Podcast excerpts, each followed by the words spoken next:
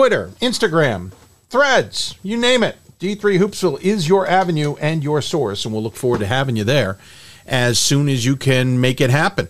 Uh, you can even email us, hoopsville at d3sports.com. Email us there, hoopsville at d3sports.com, and we will talk and chat with you there as well if we can. Email us during the show. We'll try and answer your questions during the show, as uh, that might be a new speed record getting the camera up, back, and running for all you live folks. Of course, now I'm fearful. I'm going over to the Facebook feed, and yeah, it already it already stopped just like that. So somehow it hates us when we have that issue with the camera.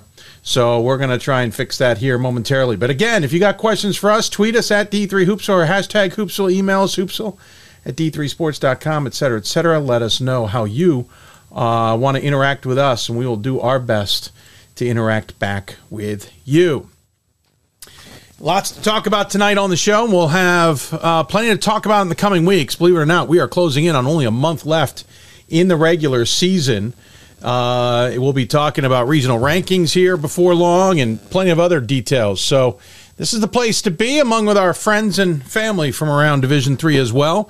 So stick with us. We will. Uh, We'll be we'll take you through it. Reminder: a couple of big shows coming up. Of course, we'll have the top 16 show. That'll be February 15th uh, at 7 o'clock Eastern Time right here.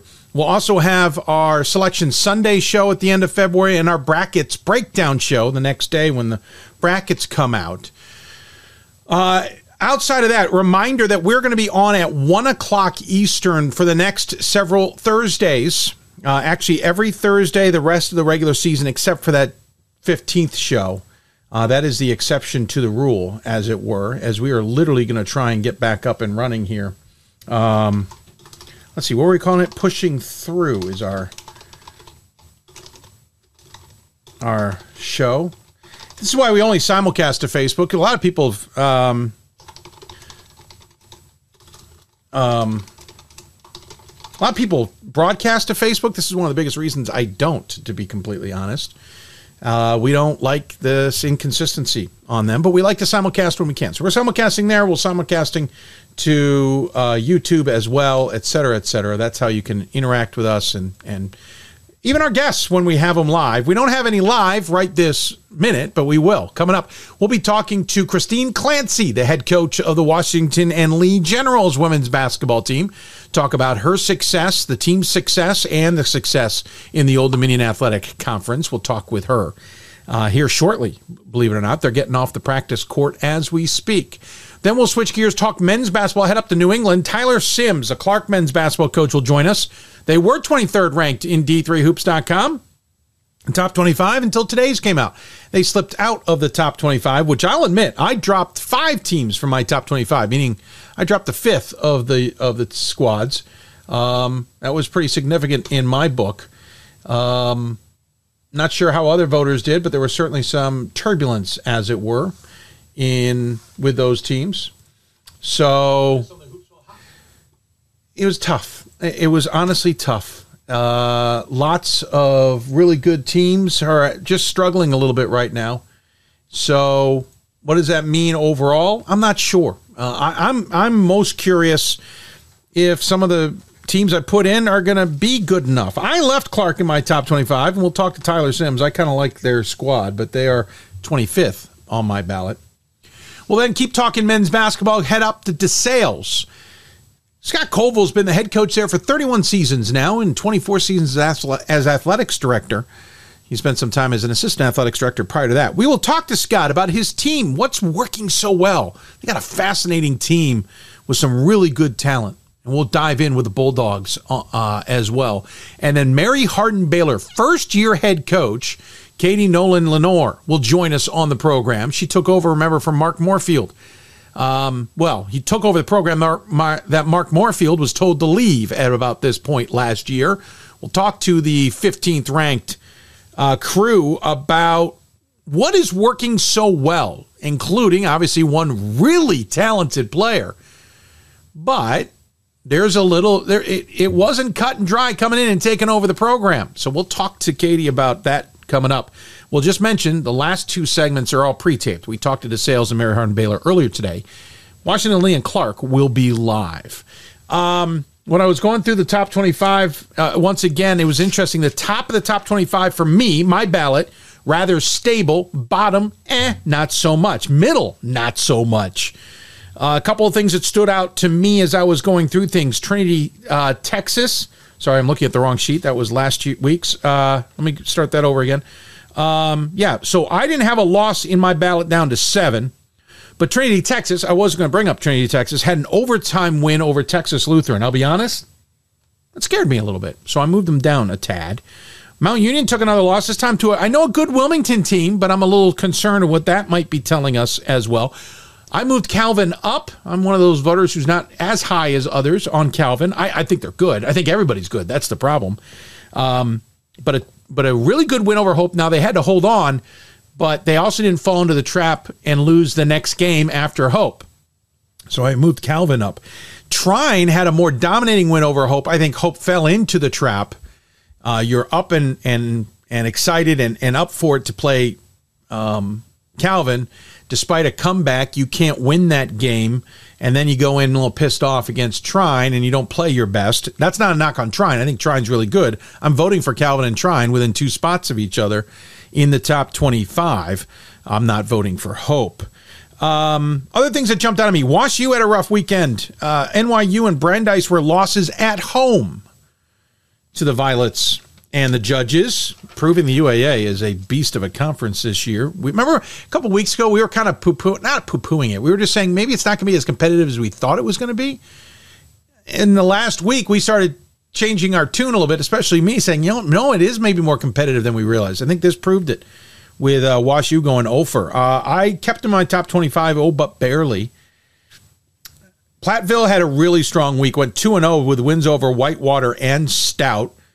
Clark again lost to Wheaton. Now, I, I didn't expect them to go undefeated in the NEWMAC, but I lost to WPI. Okay. I lost to Babson. Maybe. Lost to Coast Guard. I can get it. Um, I'm curious what Coach Simms will say about the loss to Wheaton. Randolph Macon really starting to cl- chug along. They beat Shenandoah and Ferrum, two teams that were surprising many in the ODAC. They each have five losses apiece now. So I move Randolph Macon up, though not as much as the voters did. I think they're in the top 10 now. We'll look at that in a bit.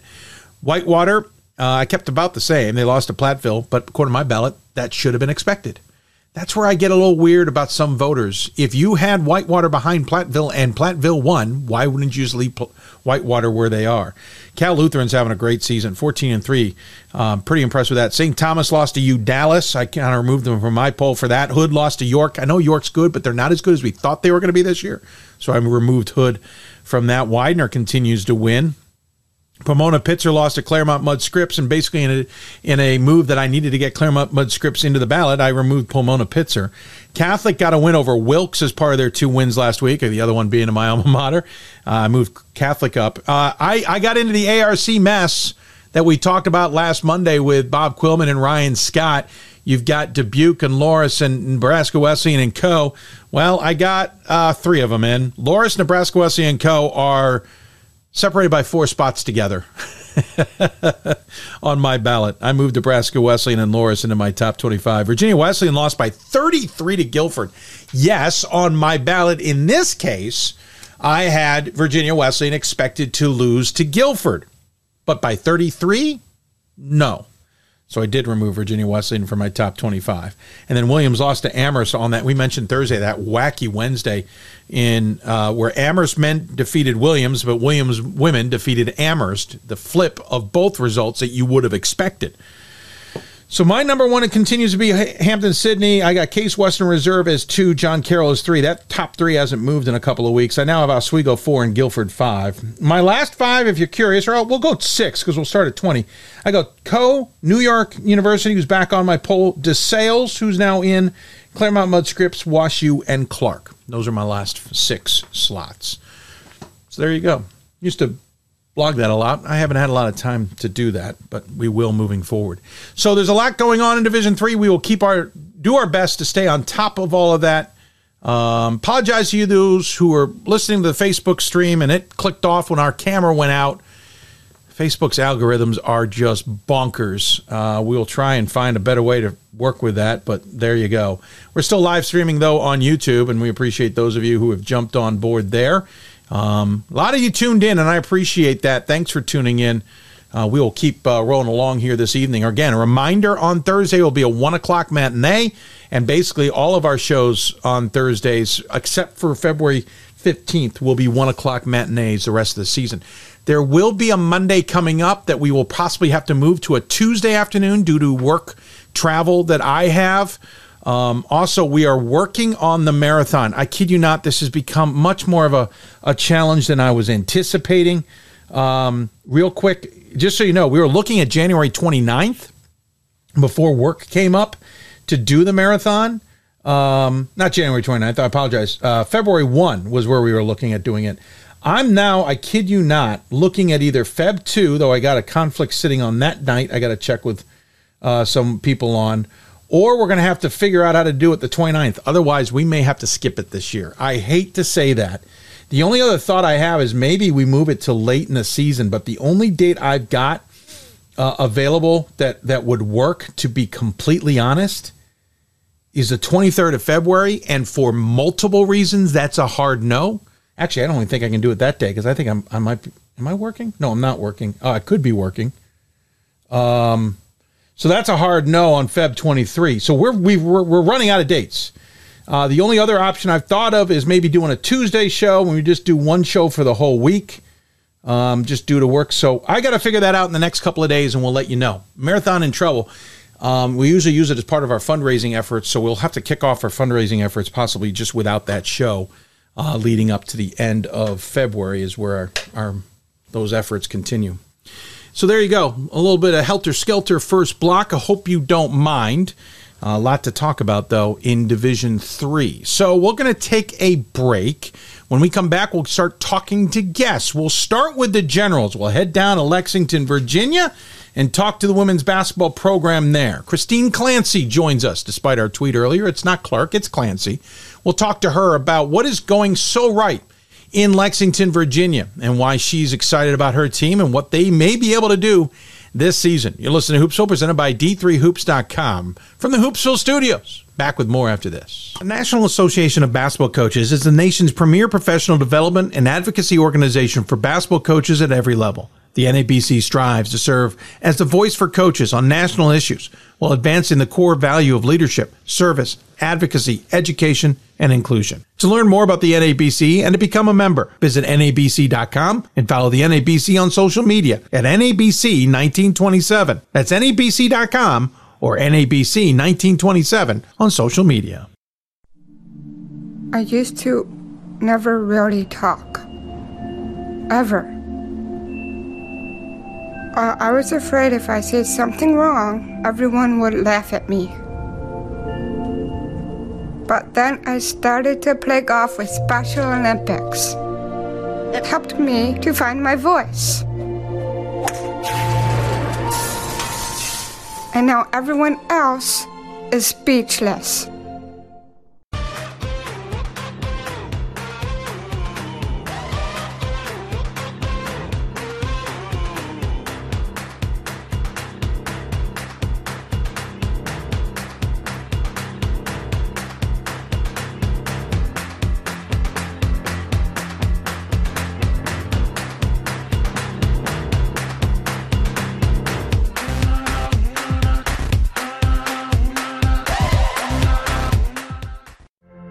Football has taught me a lot throughout my life.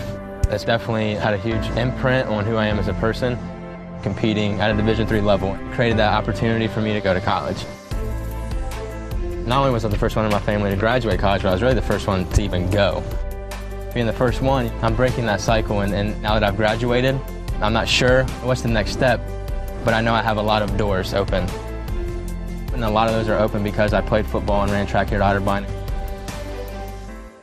We've got more schools than Division 1, more fans than Division 2, and more upsets than March Madness. There's nearly 850 programs with over 11,000 games leading to two national championships, and we've been covering it all for over two decades. From Eastern to Occidental, from Puget Sound to Piedmont, from Southwestern to the University of New England, and from Hope to Calvin. Nobody covers Division 3 basketball like we do.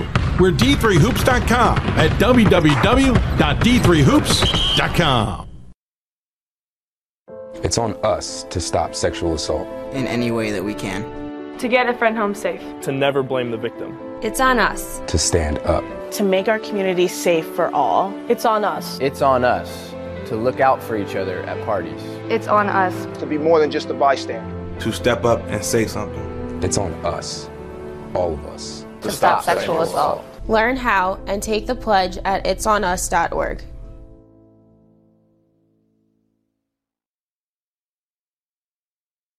If I lose, I'll respond with respect.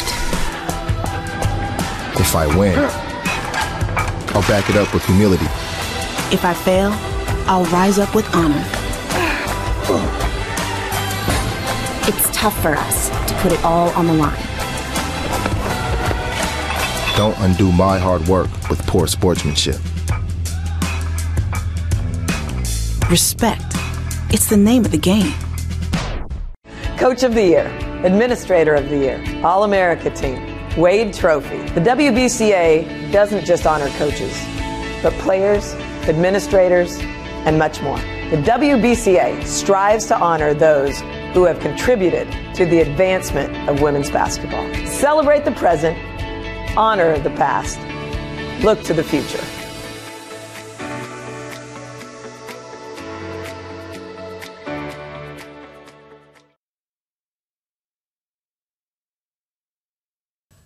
Sorry about that, folks. Uh, tech issues. Uh, welcome back to Hoopsville, everybody. Didn't realize the audio wasn't running on the ad there, but all good. We got most of it done. Thanks to the WBCA for their support, as always.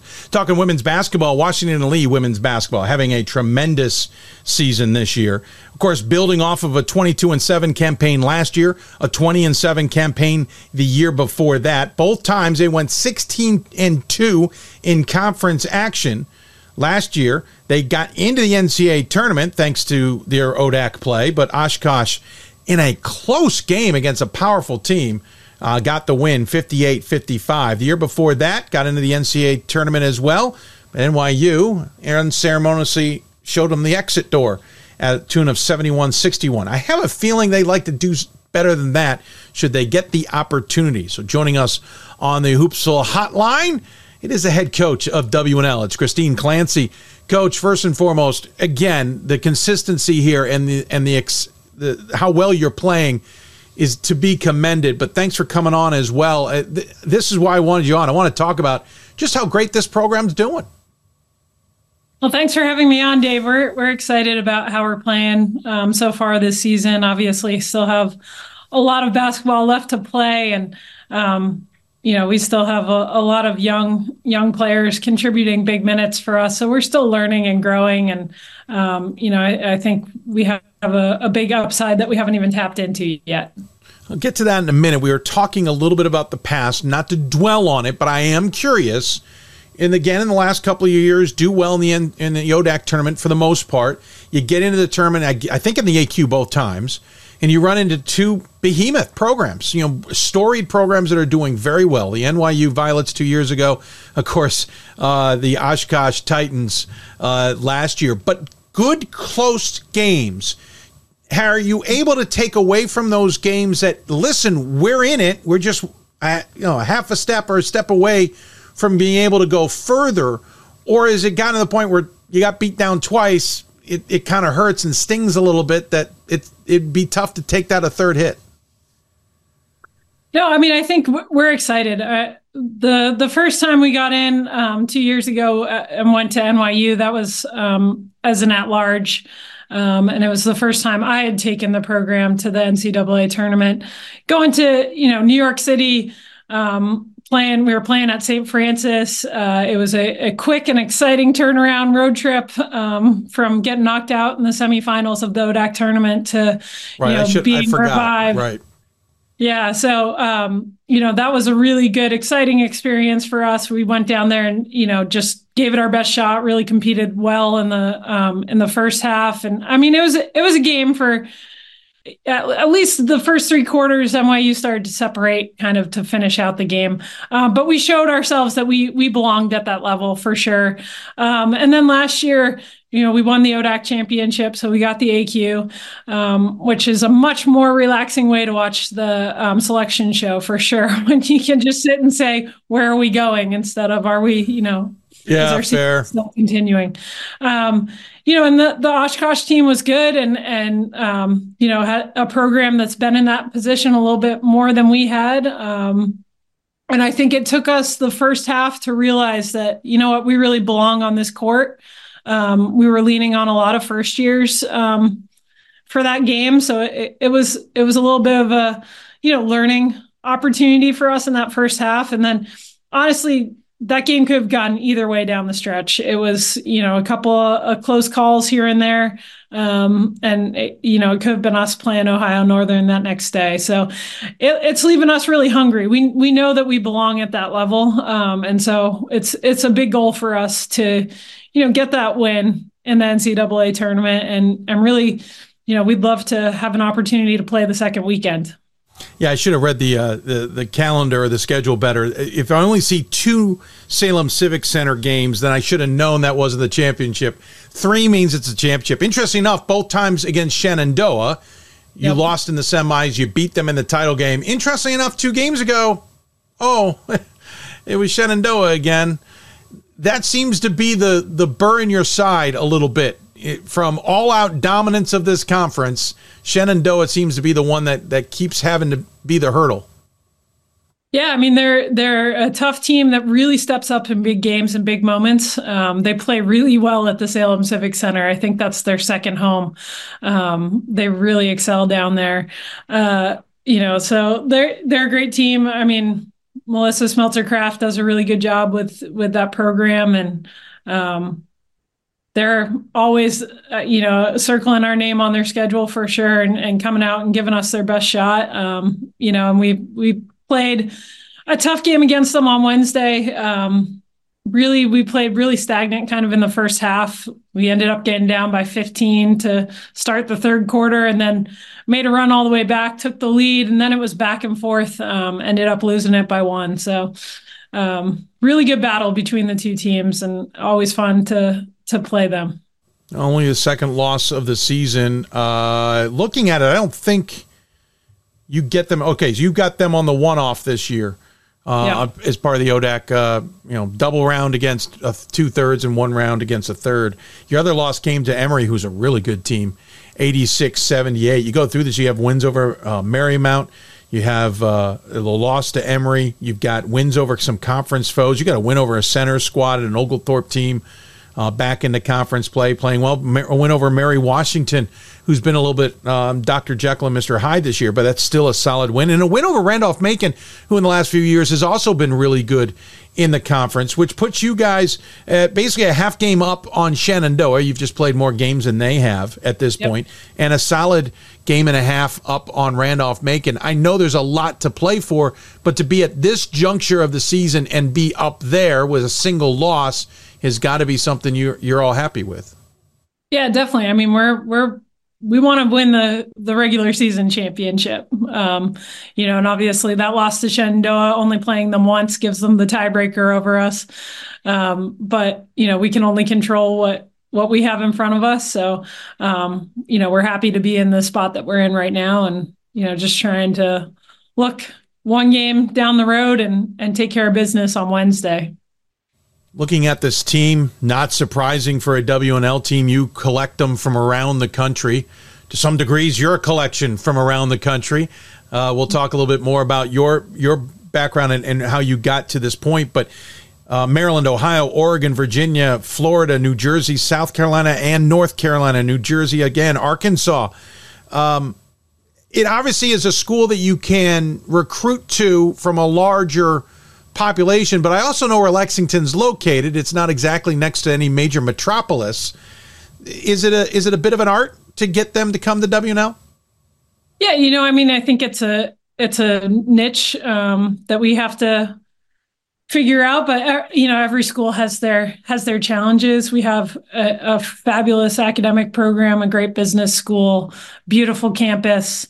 Um, we have a lot working for us great facilities. Um, you know obviously we're not in a city so if you want to go to a city this is not this is not the place for you but um, you know we find a, a lot of you know great young women that want to pursue academics at a high level. Um, especially people who are interested in the business school um, and then want to compete at a high level. And it's it's been a fun journey too, just to see how this program has grown since I since I took over. So always looking for campus. people to push the envelope. the key is to get them on campus because it's a gorgeous, gorgeous campus. Absolutely, yeah, it really is. Uh, I want to talk a lot, a lot of the players on this team, but there is zero chance you can look at a W&L roster and their stat sheet and say, "Wow, I, I wonder how this team clicks," because there's a sophomore listed as a forward guard center. By the way, stop it. Um, I, I, realize she can probably play it all, but we got to choose one of them uh, for her. But Mary Schleusner, say that right? I hope. Schleisner. Schleisner. Okay. Oh, yep. okay. Interesting. Yep. I I've seen EU before, and I don't get an eye out of it, but that's cool. Twenty one point six a game, shooting fifty four percent from the floor. She shoots uh, she's pulling down nearly 15 rebounds a contest. Uh, she's got the third most assists, I believe, though everybody hands out the ball, and she is absolutely crushing it on blocks. Uh, roughly, quick math, it's about three per contest. Wow, there's a lot of numbers there. And there's a few that jump out too that I, I know you'd like to see better, like the free throw percentage, but when you're scoring 21 plus, pulling down 15 boards, you're handing out assists and you're hitting blocks. That is a wrecking machine. Yeah, she's a special player. Um, a really special uh, player to watch too. Um, you can't watch Mary play without seeing just the the joy and the and the passion that she has for the game and her teammates. I mean, she's always smiling. She's she's just a lot of fun um, to be around. And and I mean, I know we have coaches on um, you know our football staff that that travel to some of our games because they just love you know watching that energy. Um, come out of her. I mean, she's a great athlete. Obviously, um, the numbers that she's putting up are because, you know, she works hard and she's um, she's talented. But what makes her really special is is just the joy that she plays with. I mean, it's just so much fun to watch her play. She was a fourth team all preseason, all America preseason for us. No surprise there. Um, just the numbers that she put up last year alone. She was the co rookie of the year for the region, honorable All America for WBCA, and national rookie of the year for us. So obviously, the cat was out of the bag. And what I find impressive is that she is she's doing uh, essentially better um, than she was previously. Last year, she was averaging 14.2 points a game and pulling down 12 boards. Now she's at 21 6 and 14 7 it's one thing to improve as a player. It's another to have all these accolades that say you are one of the best that anybody's going to face, and she's better than she was last year, and you still can't stop her. Yeah.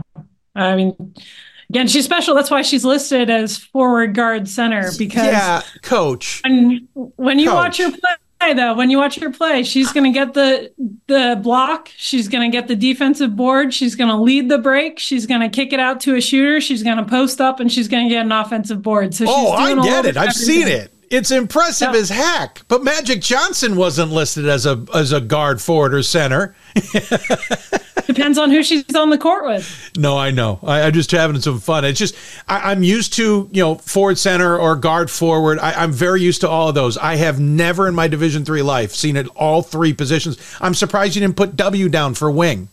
Um, maybe you, could. Yeah, I just gave you a bad idea. Will Sydney, I apologize now. Um, tell me a little bit about getting her. Charlotte, North Carolina native just watching her play, I'd be stunned if she didn't have offers at a higher division. What what was it about enticing her to come to W&L and getting her to, to play for your squad? Well, I mean, there's there's uh, different layers to this. Um, one of the biggest being her mom is an alum of W&L. Um, so there was already that connection to helps. which certainly doesn't hurt. Um, you know, but she was she was debating whether she wanted to play basketball in college. Um, so she was kind of late to the game, deciding that maybe she did want to play. Um, so she was getting interest, but she wasn't sure if that's that's really what she wanted to do. Um, what really I think sold her about W&L is the ability to do sort of have that full college experience. She has the athletic ability to play at the D1 level, but you know, she wants to be able to take the classes that she wants to take, to have an opportunity to study abroad, to be in a sorority, to be in clubs. Um, so I, knowing that she could balance it, she she's not someone who wants to do basketball all the time. Um, she's definitely like much more well-rounded than that. She's she wants to be able to do a lot of different things. So having basketball feel like it's kind of a full-time job to her was was not something that she was really interested in. So um, you she know, we wants to what we sometimes the stars align. She she wants what we talk about in Division Three. She wants to be a student athlete. Absolutely. Perfect. Absolutely. Perfect sell job. I love it. By the way, there is a rest of this team. uh, Hannah Malik, uh, 13.3 points a game on top of all that, by the way. Quinn McGinnis pulls in seven points. Uh, Elka uh, Preschel pulls in, uh, hold on, lost it, six points a game. There's several who pull in four to five points a game. Uh, don't forget Lauren Actor. She's pulling down six and a half boards. So when Mary doesn't get them, she'll get them. A lot of blocks. I, I mentioned this earlier. There's a lot of assists. There's like five players with 30 or more assists. You distribute this ball well. You by just the stats on it, you clearly are a team orientated group, despite the accolades and, and success of Mary. Tell me a little bit about how everybody else gels and who else is, is on this team that kind of makes it such a dangerous squad. Yeah, well, I I mean, you mentioned Hannah Malik, who she just um, got her thousandth point um, in our last game, which was which was awesome for her. You know, she's a senior who had her first year was that COVID year, so um, it was it was exciting for her to get that. Um, but her senior leadership and experience definitely um, is a huge factor in our success. Um, you know, she's she has the ability to score in a variety of ways from the guard position. Um, very good shooter. Um, you know, and then beyond that, we have just a lot of balance and people who are bought into just playing team basketball. We like to push the tempo, and when you're running the floor, um, you know, it's just finding that open open teammate kicking it ahead, um, not being afraid to to kick it out to shooters. We'll shoot the three in transition. Um, you know, so I think that that's a way that it gets kind of everyone involved when we're pushing that tempo. We're not necessarily a team that's going to sit in the half court and and draw up plays just for Mary um, or just for Hannah. You know, we we really like to to push the push the tempo, spread the floor, move the ball, and and get the best shot that we can as a team. You're in the top 40 in Division Three in assists per game. You're number three in the country in blocks per contest. Number 18 in free throw attempts per game. Uh, top 25 in free throws made per game. Top 13 points scored.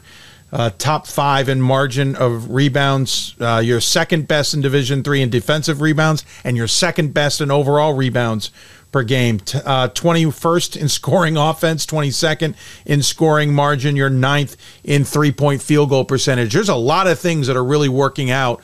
What's been the season like up until this point? You got the Shenandoah loss, obviously, and we mentioned the Emory loss.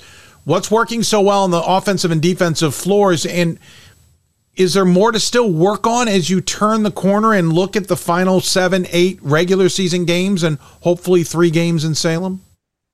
Yeah, I mean, there's always you can always get better. Um, and if you look at our numbers, we probably are, you know, kind of high in the country in terms of number of turnovers per game. So um, that's definitely an area that we need to work on. Just taking better care of the basketball. Um, you know, when you play fast, obviously you're going to turn the ball over some. Um, we want yeah, to- 259th in the country, seventh in the conference. Yeah, I see that. Yeah, 18.6 a game. Yeah.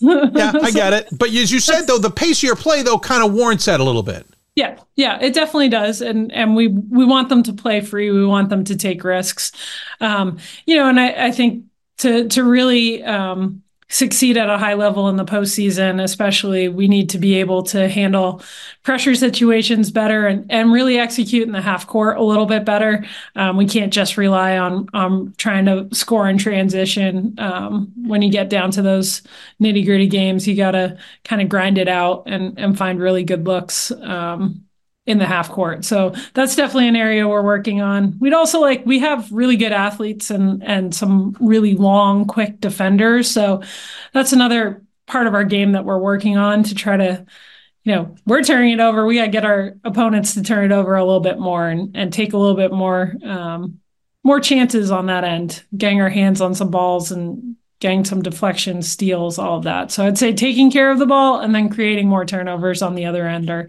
are two things that I think we can really work on. Quick side note, I found it interesting earlier you mentioned that Shenandoah, it's like their second home at the Salem Civic Center, though they got to drive all the way down 81.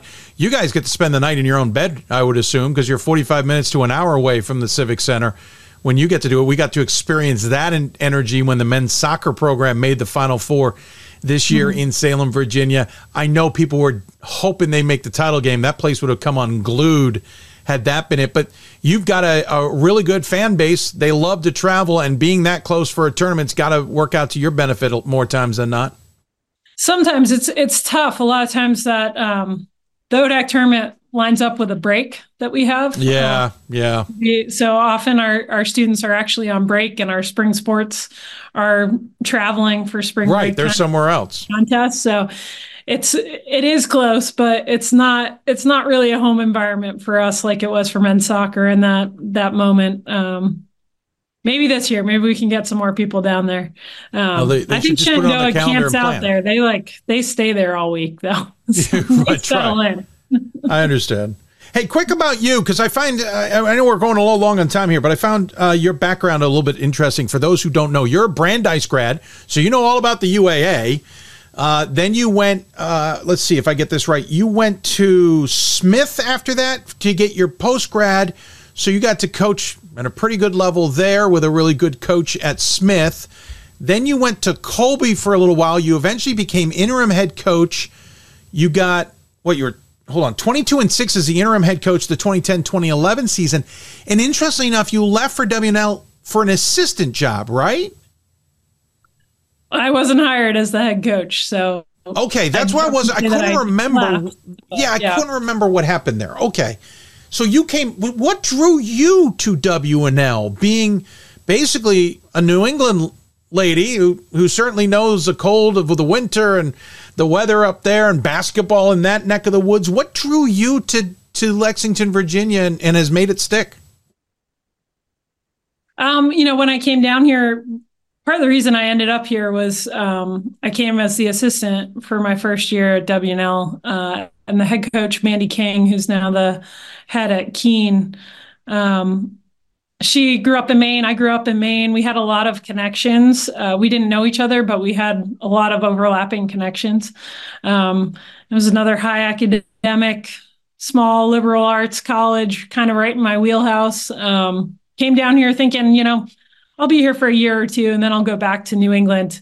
Um, but then I realized, you know what? It's a lot warmer down here. the snow melts um, it's a beautiful campus. It's it really fits my my pace of life. Um, it just I don't know it fit and and she she took that opportunity at Keene and this job opened and um, yeah, it just worked out.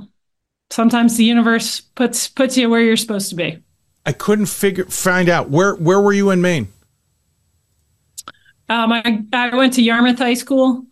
Um, so I grew up in in Yarmouth, Maine, right by Portland. Yep, I know it well.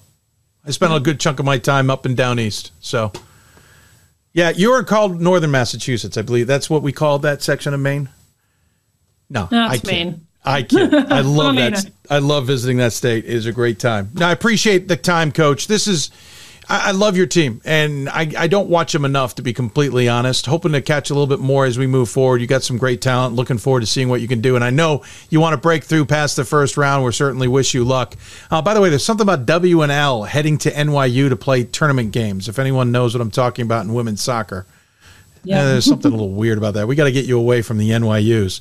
Um, yeah. Maybe you get the host if you guys are in a good enough spot. Uh, we have a tradition on the show. We always give the guests the final word. Any final thoughts you want to share with those who might be tuned in? Um, well, first, I want to thank you for having me on, and and then I just say tune in, watch W&L women's basketball. We're a lot of fun to fun to watch. Um, we'll always be entertaining. Doesn't mean we're we're going to play our best, but we're we're always entertaining. We're always worth the worth the watch. Entertaining's fine. Uh, hey, enjoy it. Tell Chris McHugh I said hi because you know, it's all about the McHughes, and uh, we'll look forward to catching up with you down the road, Coach. All right, thanks. Christine Clancy joining us on the Hoopsville Hotline. Good team to watch, really. Uh, I know some of those number guys out there uh, sit there and find reasons to maybe say, you know, this or that. I love watching W&L. I, it, it's fun to watch him. And, and Mary is a good player, man. As a sophomore, bring him back as a sophomore. We'll take a break when we come back. We'll actually head to New England. We'll talk to Tyler Simms, head coach of the Cougars of Clark, who were ranked, not ranked, but I know they got unfinished business as, as well. We'll talk to the uh, we'll talk to the Cougars when we come back for the love of the game. But for those of us who are Division 3 student athletes, it's more than that, a lot more. Sure, the game is important, but as we work so hard to build both mind and body, it's more about team. That is why NCAA Division III teamed up with Special Olympics, and in giving the gift of sport to those for whom it seemed an impossible dream, we are working to make this a better world. Help us keep that dream alive. You can make a difference. We are the coaches of women's basketball. We are leaders and teachers, dreamers and winners. We are professionals who conduct ourselves ethically and with integrity. We place the education, safety, and well being of the athletes we coach above all else and teach them the fundamental values they need to succeed in life. We are coaches united for the good of our game and those who play it. We are the WBCA.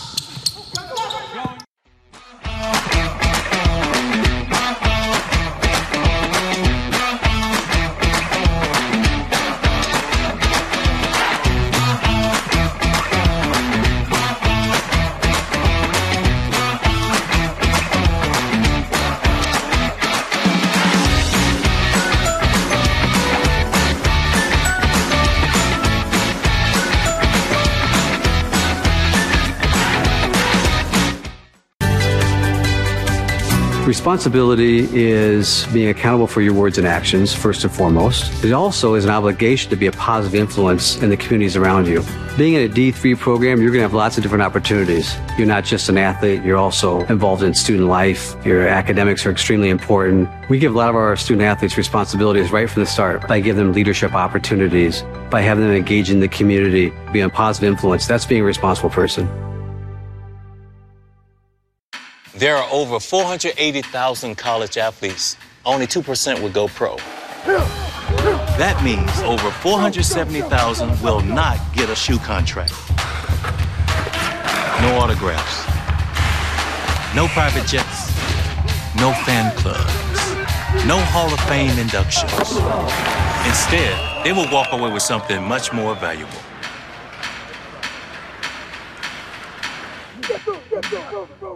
We've got more schools than Division 1, more fans than Division 2, and more upsets than March Madness. There's nearly 850 programs with over 11,000 games leading to two national championships, and we've been covering it all for over two decades. From Eastern to Occidental, from Puget Sound to Piedmont, from Southwestern to the University of New England, and from Hope to Calvin.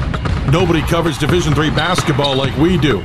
We're d3hoops.com at www.d3hoops.com. I did receive a non-athletic scholarship upon entering uh, school. I got the presidential scholarship, which was huge for me. I think there's more opportunities for academic scholarships in Division Three. I did receive academic scholarships. Just being involved on campus, being a leader, all those things combined kind of get me recognized. It's a great experience for me.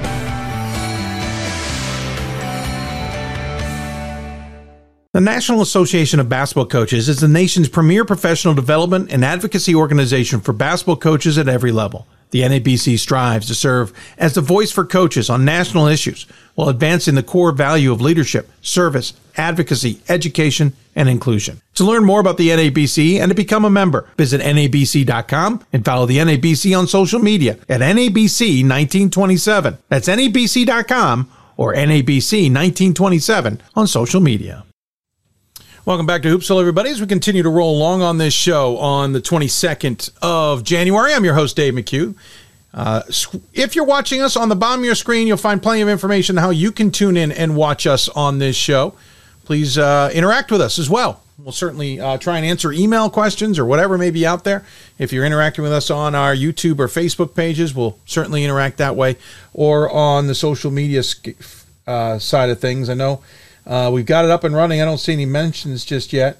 Um, at least nothing to jump out at, as it were. It's going up to men's basketball now. We're heading to New England. We were just talking about New England. We were with Christine Clancy, the head coach at W&L. The Clark men's basketball team, someone we saw out at the D3Hoops.com Classic, impressed me out of Worcester, Mass. They are doing well. 14 and 4 on the season. They are now tied though with wpi in the NEWMAC standings at 8 and 1 though they have a win over wpi for the tiebreaker currently. They just licking their wounds a little bit. Coming off of a loss on the road at wheaton mass 68-66 and they've got some interesting tests ahead of them including babson coast guard wpi still to be played. This conference race though is wpi's and clark's. Don't be wrong but there's plenty who are going to want to spoil the party so joining us on the Hoopsville hotline to talk about it all is the aforementioned head coach of the Clark Cougars. It's Tyler Simms. Coach, thanks so much for taking the time to join us. Uh, thanks again for having me, Dave. Really appreciate being on. The NEWMAC race is always an interesting one. Um, I think this year is a little bit more head scratchy to me. You've got yourselves and WPI at the top at eight and one, and then it's four and four Coast Guard, four and five um, Wheaton, Salve, Babson, and Emerson. Then Springfield three and six, MIT one and eight. If anybody three four years ago we're looking at the NEWMAC, and I would tell them that MIT would be at one and eight in conference play, Springfield would be three and six, Babson would be four and five, and you guys would be eight and one. I think they'd probably think I'd lost my freaking mind. This conference has kind of gotten a little topsy turvy to some degree, and you've taken full advantage of it. Yeah, I mean it's a great it's a great conference uh, historically. Uh, the last several years, I mean, as you mentioned, Larry Anderson has done a great job at MIT. I think they won like 11 or 12 years of 11 or 12 seasons of 20 plus wins. You know, and coming in my first year, uh, 2019, 20, 2020, uh, we had four teams in the NCAA tournament. Um, Coast Guard upset as a five seed, and we had three at large bids. Uh, we had three tournament teams my second year. Um, you know, so it's just been a really strong conference for for a long time um, you know, in Final Fours and such. And and Clark's been up there. We've had 16 NCAA tournaments, uh, six Elite Eight appearances, and two national game, national championship game appearances. Uh, plus, we're 27 NCAA tournament victories, which is top 20 all time in D3 hoops history. So, um, yeah, I mean, I believe uh, again in our conference, and I believe in our university and our basketball program has been historically really successful. So, you know, for me and for us, the last few years, you know, we've been working and competing at in a really good conference against really good teams, and we found success this year. And, and a lot of it's due to just the great student athletes that we have in our program, and you know, they work really hard and and are talented as well. Uh, but they do great stuff off the court too, which I'd love to touch upon at some point. So yeah, I mean, happens when you have really good student athletes. They compete really hard, and you have a program administration that wants to be really good and has been really good. So I think that mixture is has been good for us. And um, yeah, we're really looking forward, obviously, to the future as well, because eight and one is great, and fourteen and four, and talking with you is is, is great. Um, but we haven't we haven't won yet nearly the level that you know I'm here for, and, and I know our guys are here for too. So we have a lot of a lot of room to grow, and you know we have we haven't reached our ceiling yet at all. So um, yeah, that's what exciting. That's the exciting part, though. Yeah, you kind of hit on where I I kind of what I wanted to touch on the most. Clark's got a rich history as a basketball program for those who aren't familiar in division 3 and and no knock on things but since you know i can look on the d3hoops.com um, um, past records thing where we have them going back to 06 07 until the last couple years there's nothing that jumps out at anyone. Um, there's a lot of near 500 seasons uh, back in the 06 07 through 12 you know 13 14 campaigns Then things kind of fell on tougher times. And right before you came, they'd only won nine games in two seasons. You come in, first season's an eight win campaign. The f- season after the pandemic's an 18 win season. Last year, a 15 win season. And already we're sitting with a program that's 14 and four this year. Obviously, the program's headed back to that historical point, which you're obviously familiar with having been in New England and played in New England yourself. But that's a lot of baggage in between that you had to shake off maybe some rust as well. Was it about rebuilding? Was it about rethinking things through for a program that has so much history that maybe they didn't appreciate how that can be to their benefit? Uh, it's it's um, I'm not sure the the verb that you'll use or the adjective I guess in there. It's you know it's it's it's about us just um, you know bringing in one really good players. You know I mean I'm not John Wooden or Brad Stevens. You know so you know you're, you're going to win with great players. And with that though is high character student athletes that fit our mission as a university and what we believe in you know at clark and here at worcester. We have a great campus you know second biggest city in new england. You know so there's a lot of things here in place plus the history that i already mentioned where you know it's kind of a sleeping giant in that way where you know you bring in some really good players. Our alumni have been amazing. You know we have, we have unbelievable alumni that again are passionate um, Kevin Clark just retired, a longtime Division One coach, was the coach here. 1,450 rebounds, by the way, multiple time All American uh, at Clark. And Wally Halas, the old the coach that was here, also a Clark alum, came back um, with a number of other alumni, you know, to celebrate Kevin Clark um, last Thursday. You know, so it's just that passion, um, that belief in, from our alumni as well as our administration, uh, mixed with again, it, it's it's a, it's about student athletes. So you know, there's different things that we have to we had to do, um, you know, to grow as a program, uh, to invest in the student athletes and to make sure that they're taken care of. And you know, I give a ton of credit to any success that we've had so far to, you know, Mikey O'Brien and Jordan Richard, our two seniors that were in our first recruiting class. Um, you know, because they believed when it was a, you know, just looking at the record, it was a four-win team, you know, and they believed in the future and what we were, what we have as university, what we have to offer as university, and you know they've been unbelievable for our culture. Never mind you know the the numbers on the court and their production on the court. You know, so it's just getting the right student athletes in here and mix that with again our administration that want to be that wants to be successful and our alumni that are passionate. And you know, I think that's the kind of the recipe that we've been able to develop and and lead, led to the success we've had so far. Yeah, if it works, it works. And, and clearly it's working. Uh, by the way, Brad Stevens, John Wooden, same sentence. Don't think, listen, hats off to Brad Stevens, all credit in the world to the D3 man. But I don't think I've ever heard the, him in the same reference as John Wooden. But I get your point. Certainly. Hey, I'm a, a Massachusetts one. guy, you know, so I got to be biased. To oh, no, the, I, the, yeah, I saw where that came from. Oh, in a heartbeat, I saw where that came from. Uh, for those who don't remember, he's the Celtics general manager now after a very successful time as head coach of uh, the Celts. Um, Let's talk about this season. We'll get back to the team and individuals here in a moment. But let's talk about the season. Off to a 5 0 start, wins over Bates and Middlebury, Baruch, Anna Maria, Roger Williams. Then a really tough game on the road at Tufts. You lost it, but I think that kind of let everybody understand, especially as we understand how good Tufts is, that this was a Clark team that was going to be in the conversation. Got back to winning ways for three, and then we saw you in Vegas you know, everybody talks about Trinity, Texas coming out of that undefeated and looking so good like they did in the second game. You guys were a heartbeat away from winning that game. You really took it to the Tigers. You played almost your style most of that game. Unfortunately, you came out of the of the event with two losses, but you played tough against Case Western Reserve too. Did that do a lot to help you all understand that you can play at that level? Oh, absolutely, absolutely. That was huge for us. Um, you know, it, it, was disappointing the results, obviously, um, of those two games. You know, but they it was unbelievable to play against two really good programs. Um, you know, Coach Smith does a great job, and Coach McGinnis does a great job at Trinity and Case, respectively. Um, you know, so it just gave us an opportunity to compete at the highest level and prove to ourselves, you know, that we are we are a really good team. You know, when we play that way, but also it showed us what we have to work on as well. You know, it showed us a little bit of things that we got exposed. Um, you know, Trinity is obviously an unbelievable defense, unbelievable on team, but their defensive efficiency, defensive numbers are really, really strong. And, you know, we were able to score and, and be effective against them. Just one defensive rebound probably away from uh, uh, winning that game. Um, you know, in the case Western, you know, I mean, we put up 87 points and lost by 11. Um, you know, and again, efficiency wise, the number one offense in the country. So, you know, that definitely exposed some things defensively for us. But um, yeah, it really helped us, you know, coming back and playing at Babson, you know, our first NEWMAC game afterwards, um, you know, where we could have hung our heads and, you know, been upset because the results in Vegas didn't work for us.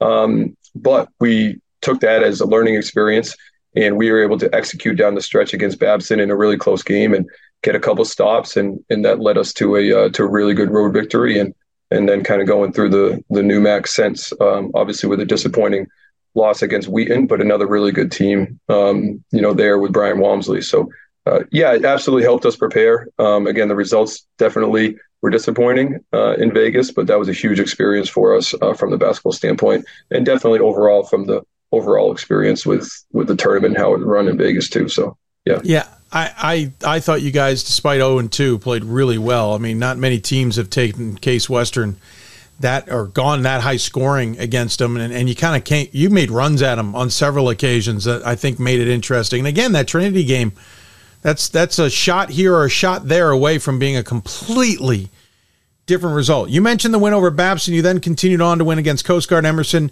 and then you got the win over WPI. That was a game I certainly had circled, especially coming out of Vegas because I was I thought coming out of there, especially the way WPI was playing at the time, I had a feeling that this conference, and I've said it on the show, was now going to go through Clark. It's still going to go through Worcester, Mass, just just, just a different school uh, in Worcester, Mass. You get the win there, you win over MIT, you win over Springfield, and then as you mentioned, you stub your toe on Wheaton.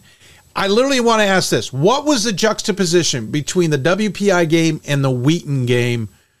Was it just the ball didn't bounce the right way, or were there certain things you did really well with WPI that they just didn't work out against Wheaton?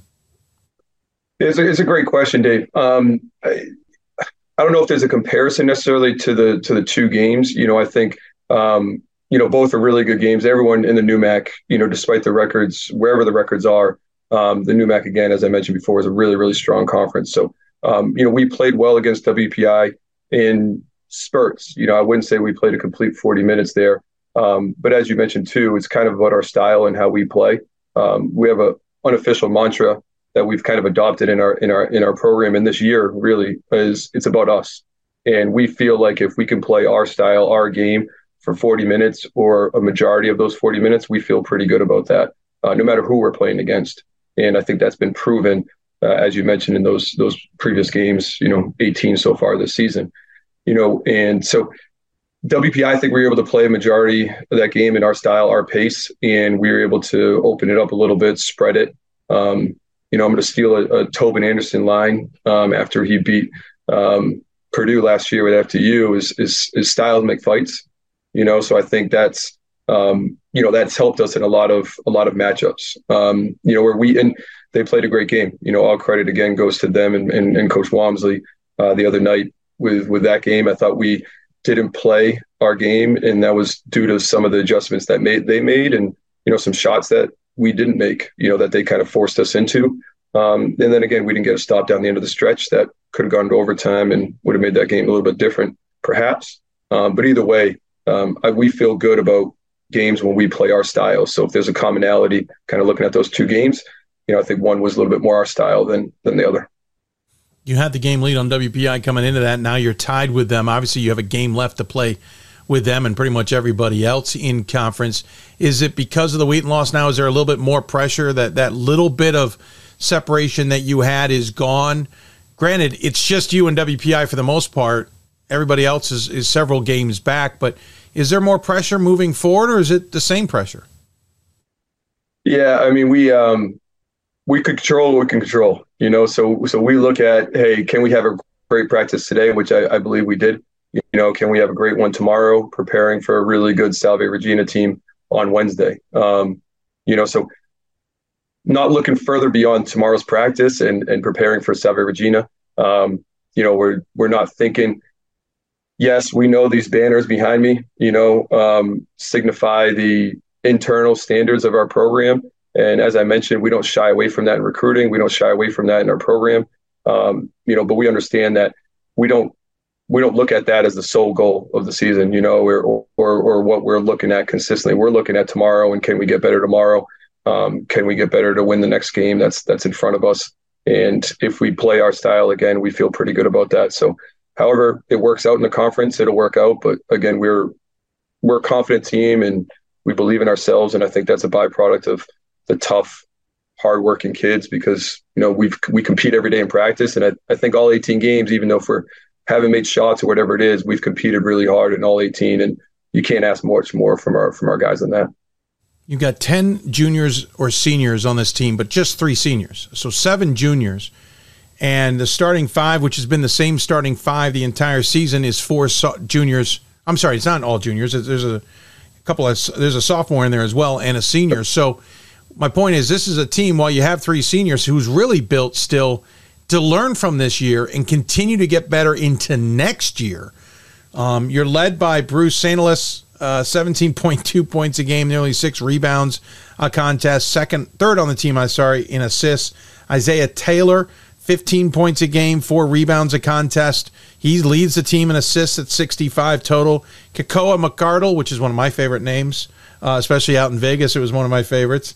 Uh, he pulls down 14 points a game and nearly a double double. He's at 9.7 boards a contest. Uh, hands out 30 assists himself. Uh, Reed Newman and Mikey O'Brien round out the scoring at 7.5, 6.9 on that starting unit, uh, with O'Brien the second on the team in assist. That core five, from what I saw, really is the core five. You've got a lot of players you play in Pridgeon, uh, Richard, Calabrese, and Clark, among others uh, certainly off the bench. Those four almost in every single game, but that core five really felt like uh, the the the true mix of this team, the true essence of what is going to work or not work. It starts with those guys. Yeah, I mean that's the group that we've had together uh, the last few years. Um, again, kind of coming out of COVID and the first two recruiting classes, um, you know, that we are able to bring in here. Um, that's the that's kind of the core. Um, Mikey O'Brien is the only one that's graduating, and and um, he got a great consultant or job in a consulting firm in Chicago. So I'm really happy for Mikey, and he's going to do great things and have a great career, um, you know, there. But uh, yeah, as you mentioned, everybody else is returning. You know, even the senior, other senior Jordan Richards. So it's a um, it's definitely a core that's going to be together for a little bit longer um, as well. You know, but as you mentioned, Reed Newman as a sophomore has started every game um, in his two years. I think maybe senior year last year he didn't start, but you know, has played a ton. And then you know, Quentin Pridgeon and Chris Clark, you know, bring a ton of toughness uh, to our program and defensive ability and mindset and, and just competition, you know, which again we love and that's what we thrive in uh, every day in practice. We thrive with competition, everything we do, you know. So those guys just contribute, you know, um, at a really high level if they're not starting or not maybe the production as the five that you mentioned. Um, so yeah, I mean, it's definitely the way we play. You know, our depth is really really important. Um, our ability to play different positions and have be versatile is really really important you know, Kekoa, as you mentioned, is putting up unbelievable numbers, and I'm biased, but I think he's one of the best bigs in the region. And um, you know, but when we take him out and you know go a little bit smaller and space the floor, we're really really dangerous and have an extremely efficient, uh, you know, plus minus there too.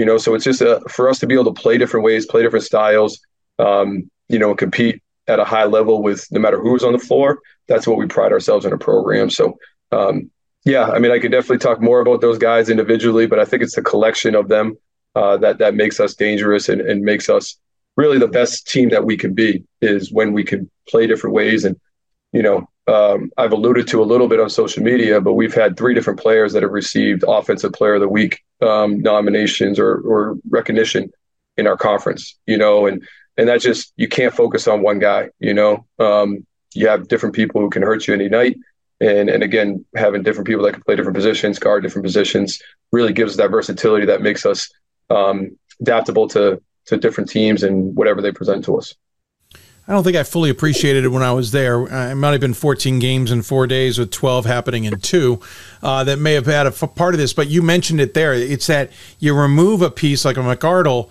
and now you don't have maybe that huge presence in the block, but now you morph into something completely different and you don't play the same necessarily, but you don't let up. You know, it's it's mm. it's just a it's almost like the a transformer, for lack of a better description. Yeah. Yeah, yeah, absolutely. No, being versatile again is is huge. I think that's where basketball is. You know, kind of positional is basketball. You know, you want guys who different, play different spots and do different things on the floor. You know, so when you can have guards that can drive but also space it, you know, wings that are tough enough to rebound but also you know play off a handoff or off a down screen. Um, you know, Kekoa has got unbelievable skill. As much as he's a back to the basket guy, he's got great skill. He's an unbelievable passer, as you alluded to with his assists.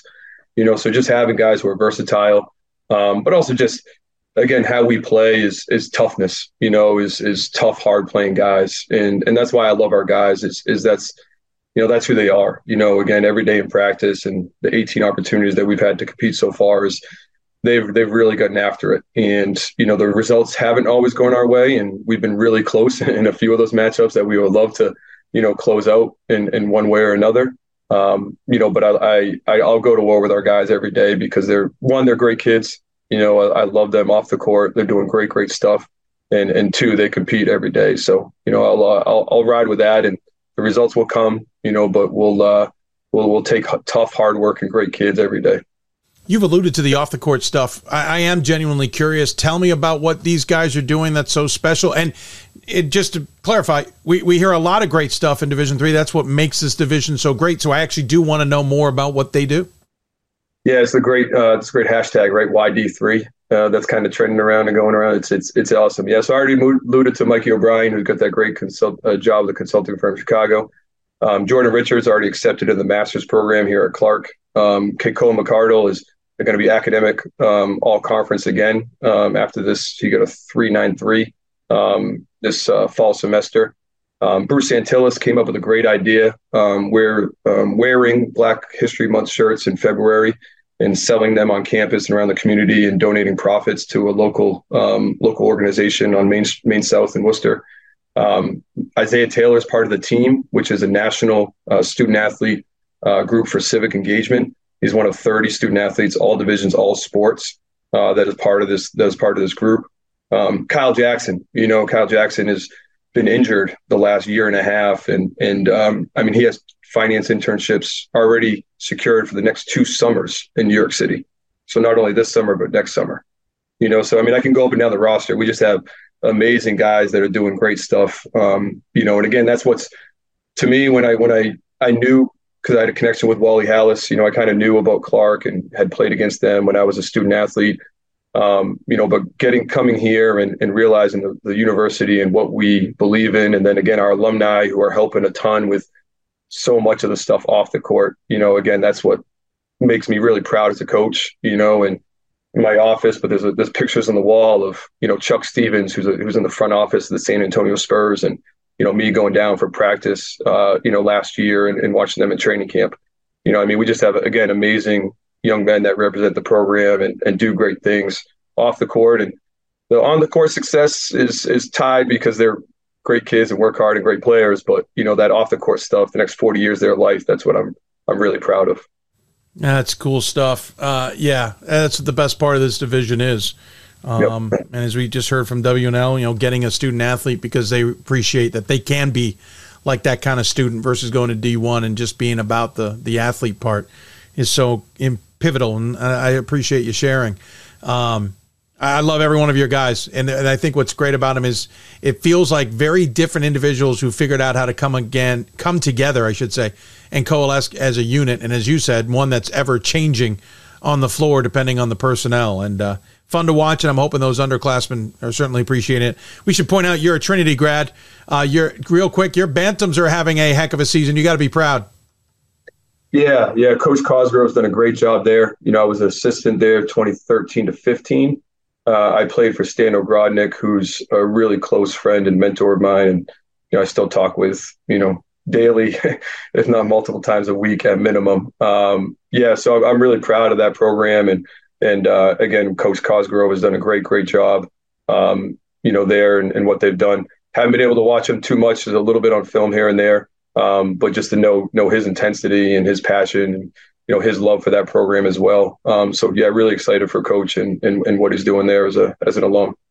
Yeah, I, I know our uh, our colleague Gordon Mann is pretty excited with what's going on as well. Uh, men's and women's yeah. programs have been doing pretty. Yeah, we had some well good there. chats, good catch ups in Vegas about that. So uh, yeah, yeah I, I realized I saw you two talking at one point. I went, ah, I know what they're talking about.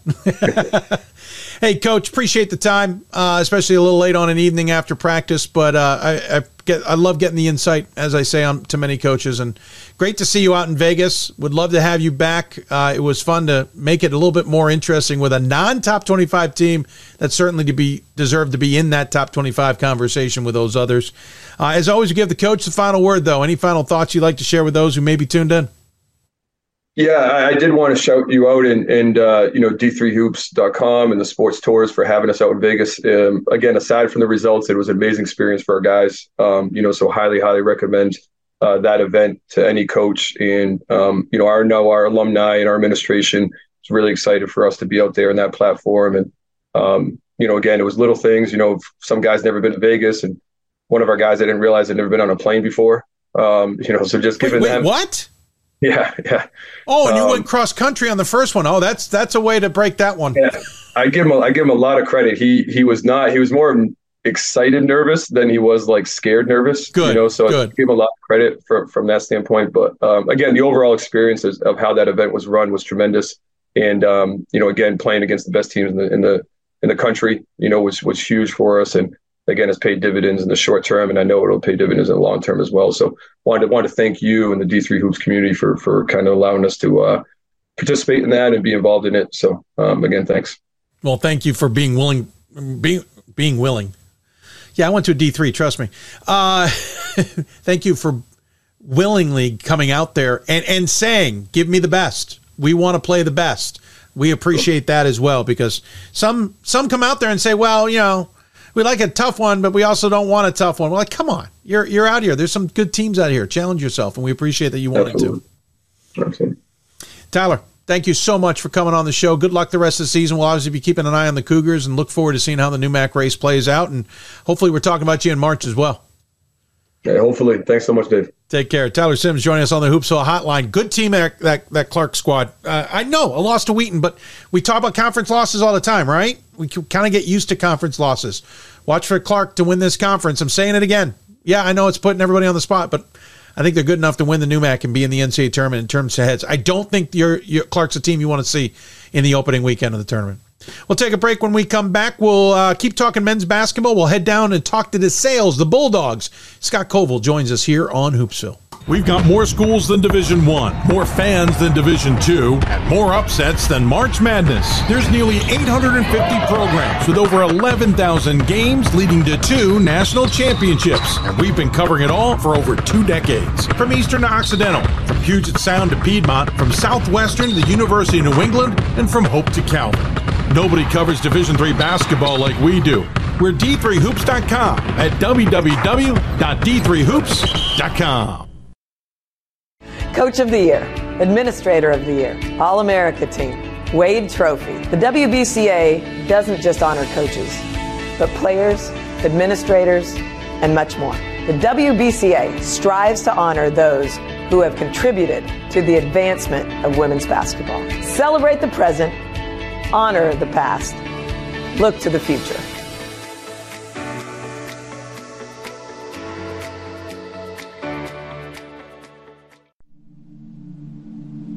I used to never really talk. Ever. I was scared and shy. Uh, it was hard to look at people's faces. Uh, I was afraid if I said something wrong, everyone would laugh at me. But then I started to play golf with Special Olympics. I made friends and won lots of gold medals. But I learned more than just playing golf. Special Olympics helped me to find my voice.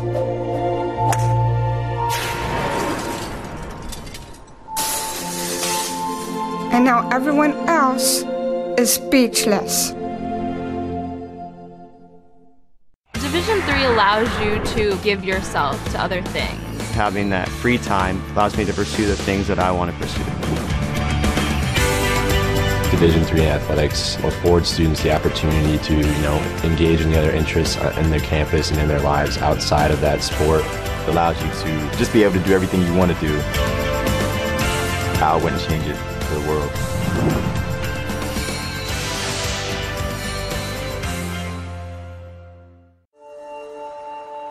We are calling you, all of you. We are calling all Division 3 schools to join our cause. It's on us to start the change. It's on us to be the change. It's on us. It's on Division 3. It's on all of us to stop sexual assault.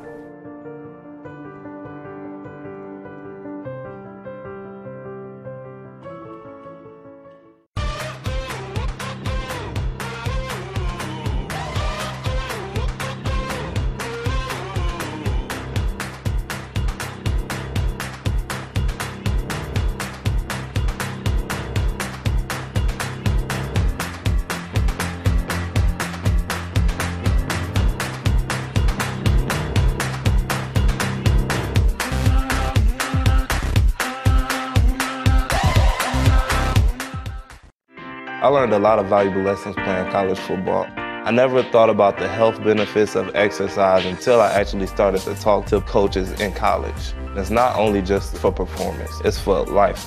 My coaches instilled the importance of well-being, not only building up strength, mental health, getting enough sleep, eating properly is all what it is to be healthy. I decided that I want to go into personal trainer and share my knowledge that I obtained in college about physical and mental well-being.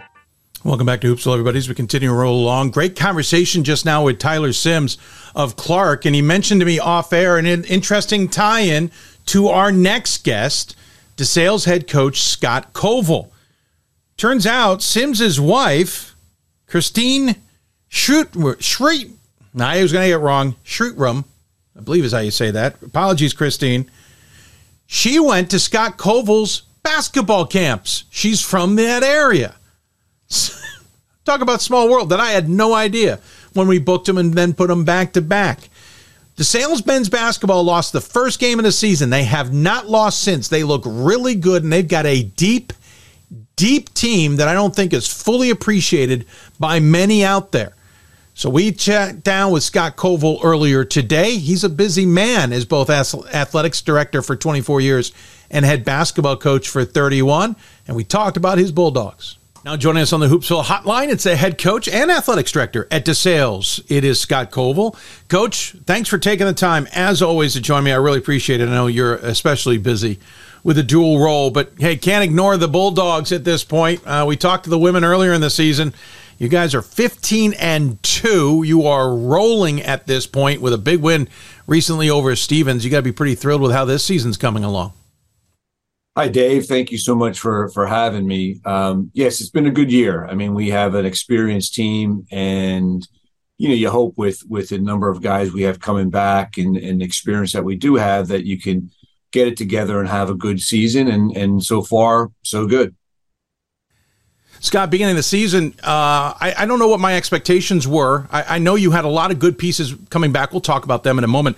Uh, but you also, as any good team does, you lose a few key pieces as well. You start the season three and two, losses to Swarthmore and Widener. In hindsight, lost to Widener, probably not that um, stunning. They've beaten almost everybody else this season. Swarthmore, I think at that point in the season was really good and, and had a team that had a lot of people kind of confused. But since then, and, and at that point at three and two, I was kind of like, I'm going to wait and see. Let me see where this develops and where this goes. And admittedly, you guys have been on a roll since then, including a huge win over Stevens just a couple of games ago. Yeah, Dave, you know, we started the season, we, we played a really good college New Jersey team. Uh, we then went down and played Swarthmore. Um, it's just one possession game, Swarthmore at that point, and I think they still will be. I mean, they're so well coached and they got really good players, and obviously have the tradition. So, um, you know, you'll see them uh, end the season really strong. And then we, a game against Widener. Look, I, I have been around a long time. Widener, uh, they've there's definitely a top twenty team in the country. It might be a top ten team. I mean, they have. We're old. We have five seniors, And so for most years, we'd be the most experienced team on the team on the on the floor, but we're not that old. And Widener, they have a terrific individual player, but then they have all these pieces around them. They're very, very, very good team. Um, so from that point, look, we're three and two, and we're trying to find ourselves. And we know we played some good teams, um, and then we just kind of got together, and we ended up playing really good basketball over a stretch, and you know things kind of snowball, and our, our guys have played really well uh, since that point. Yeah, I think that's what I, I, find is interesting. Is one, those losses aren't stunning, right? Uh, the, if you really look back at it, you're losing to very good teams. I agree with you about Widener. I'm voting them pretty high in my top 25 to some degree. But when you go back and you look at the rest of your results, you've got really solid results, and it looks like your team's just gaining confidence and gaining confidence and figuring out not only how to win close games, but also put good teams just to the side and put them where you need them to be so it doesn't have to be tight later. Well, although we do have a lot of guys coming back, there's no question we we have you know experience on our team. You know, each year is a little different because the kids change, and and some kids get a whole lot better, some kids get a little bit better. But as a coach, it's the same core group of guys, but they're a little slightly different players. So you have to try to put those together. Uh, you have to try to figure out again, you know, who plays well with who on the court um, how we're going to try to win some of these games against really good teams. And to our players' credit, they've put a lot of work in and they've played really hard, compete at a high level, and we've been fortunate enough to win some games. Again, this is a team that's coming off a 21 and 6 campaign last season. Um, certainly nothing to shake a stick at. Uh, I know it didn't finish the way you guys wanted it to, losing Arcadia twice in the last three games and missing out on the NCAA tournament. So I've got to wonder is that kind of some of the driving force too? Unfinished business, knowing that this is a program that can be in the NCAA tournament and playing well. Well, it's interesting. I mean, two years ago we got in that large bid. Um, uh, last year, I thought we were a better team, and we didn't get that large bid. Um, obviously, we lost. We won the regular season championship, but we lost uh, to Arcadia, who is also very they're very talented again this year. So um, I, I do think that we, as we go through this, I, I, I whether that's unfinished business, I think our guys uh, certainly have an understanding of what's at stake and how every game's important, and we try to approach it that way. I know the regular season is not the conference tournament, but the conference tournament has been the stumbling block the last two seasons. Is there an, a conversation about that? Yes, these games are important, and we need to use these games to better ourselves for that moment or is that conversation one that happens later on in a month's time or in two weeks' time or whatever? That's a great question. I mean, because as a coaching staff, and I've been through this a long time, we we bounce that back and forth all the time. I mean, I, to me, the regular season, if you win a regular season championship, like in Division One, the Big Ten champion is a regular season champion, right? And to me, going through the regular season, especially in our situation where it's a double round robin and everyone plays each other twice on, on their home floor.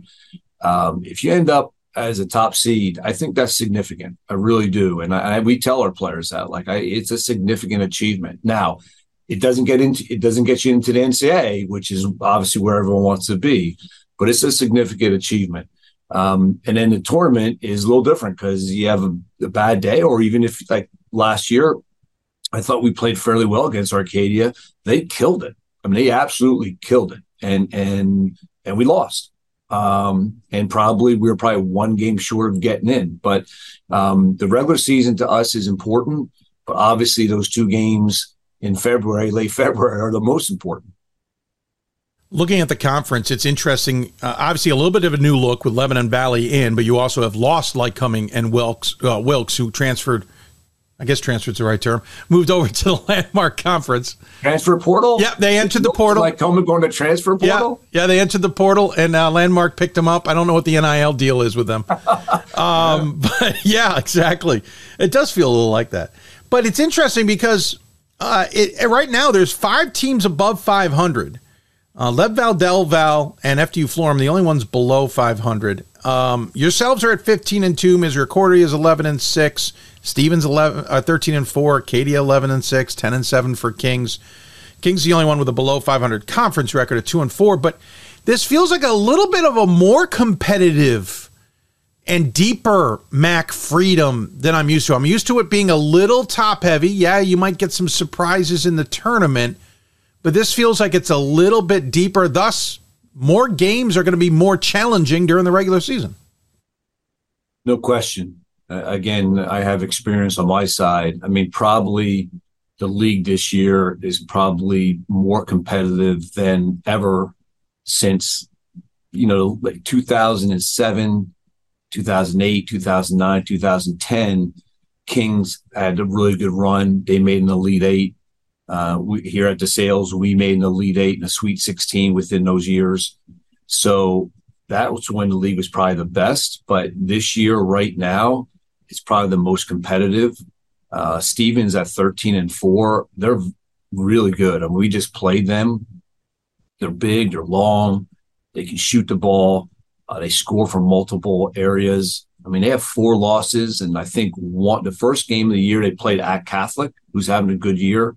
They lost in double overtime to Middlebury, and then they lost to us at at DeSales and at Misericordia, who's also really really talented. So I do think the conference this year is is very very good. Um, we're playing Misericordia on Wednesday, which is a big game for both of us. It's at their place, and watching film on them. I mean, they offensively they they're as good as as what you're going to find. I mean, they have five fifth year kids too. So, um, you know, this you talk about the transfer portal, but the fifth year grad students that has really changed uh, changed a lot of things in college basketball.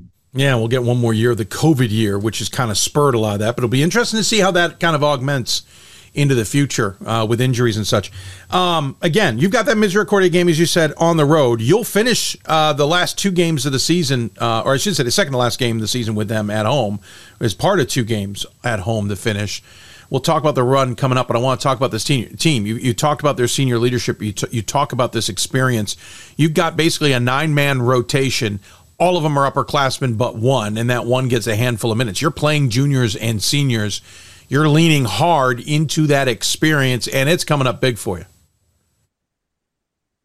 Yeah, we are. We, we, we play nine, sometimes 10 people in the game, which usually we play 11 or 12. But given that the players that we have this year, you know, the rotation is at nine right now. And um, they are all upperclassmen and they've been through it before. Um, so that that's really helps me as a coach. We have really good balance. I think we have five or six players averaging between eight and a half and 12 and a half points a game. Uh, we shoot the ball really well. We're shooting over 40% or right at 40% from three. And we share the ball. I mean, we really pass the ball well, well and share the ball. So uh, there's going to be some challenges. Uh, like you know, we talked about the Misericordia game coming up. Obviously, we have Arcadia. The next Arcadia is really, really talented very good. So um, there's going to be some challenges for us coming up, and I think our guys are, are looking forward to it. You guys are fourth best field goal percentage in Division Three at fifty point one percent. Fifth in rebounding margin in the division. You are 25th in scoring margin, if that means anything to anybody. 12th in three point percentage. Uh, your three point percentage is just under 40% at 38.9. Uh, this is a, and by the way, that's second in the MAC Freedom, interestingly enough. Um, Misericordia, I believe, is the top dog on that stat.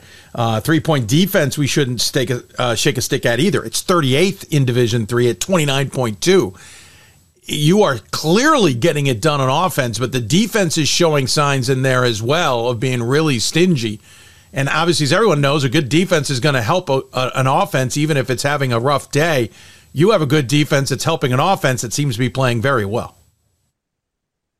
Yeah, I think we've had our moments defensively. Uh, we've had some lapses defensively too, but we've covered that up with with good shooting and and the ability to to share the ball and sacrifice for each other. Uh, one thing about our shooting is is it's not like we have two guys who are shooting at a 45 or 48 percent clip. We have five guys who are 40 percent or better. One might be at 39, I think. So uh, from three point range, so we kind of can put guys on the floor, including our post players who can shoot the ball, and and that has really helped us. So I think defensively we do need to get better. Um, we've had some good moments and we've had some times when I kind of shake my head and like, well, what are we doing out there? But we have been able to cover it up with uh, with good shooting and good passing. I got to talk about some of these individuals because there's some things when you dive into these stats that really jump out as being really stunning. Other than the percentages, which you mentioned, nobody shoots worse than 39% from beyond the arc. We'll dive into that. But your leading scorer is Elijah Eberly. He's off the bench as your leading scorer, 12.7 points a game. He shoots 68% from the floor. He is 91 of 134. By the way, he doesn't take three pointers. Apparently, that is outside his area code. But that is a stunning number, Scott. I, I, I, watch a, a female player who's averaging about 63% herself. She doesn't take a lot of shots. So when she does, you know she's likely going to hit. Elijah at least takes a decent number of shots and he's killing it at 68%. And again, the psychology of it all, he's coming off the bench. Know thyself, Dave. So Elijah's a first team all conference player. He was first team all conference last year in our league. Uh, he is coming off our bench, but he plays starters minutes. I mean, we talk to our guys. It's not really starting; it's who plays minutes, and he's certainly he's in a rotation with Caleb Gibbs and Will Bowen up front, and he plays starters minutes. He's a dynamic athlete, very very athletic kid, and and he knows what he can do, and and he knows what he can't do. And and he what he does, he does really, really well. And we rely on that. So um, again, he's he's a guy over, he's a senior, so um, very good student. He's a accounting major. He has a job at PricewaterhouseCoopers waiting for him. So he's all set. But right now he's trying to make the most of his senior year. And he's he he makes plays for us athletically that other guys on our team can't. He finishing plays that other guys on our team can't and uh, he knows what he does well on the court, and he does those things. Yeah, and he's averaging fourth most minutes uh, on the team. And again, some guys they can see what's going on to start the game, get a, a, sense of what's going on, step in and, and be ready to go. They just that's the mentality or, or the ability or whatever that works, and and that so be it. Uh, yeah, whatever. You also, you also, have a have to have a certain character trait in you. Yeah, that, fair. Yeah, absolutely. Willing, I mean that you're willing to to serve the team and serve others and understand that in, in the end, it's going to come back to you and help you. Uh, right. So there's a lot of, a lot of players that, that could not accept that. Um, Elijah's not a lot of players. I mean, he, his, he's got unbelievably high character. Um, he understands what he can do, what he can't do. He understands what's good for the team and, and he's willing to do it. So it's not just, yeah, you are playing a lot of minutes. He's, you know, there's you have to have a certain character to be able to do what he's doing right now.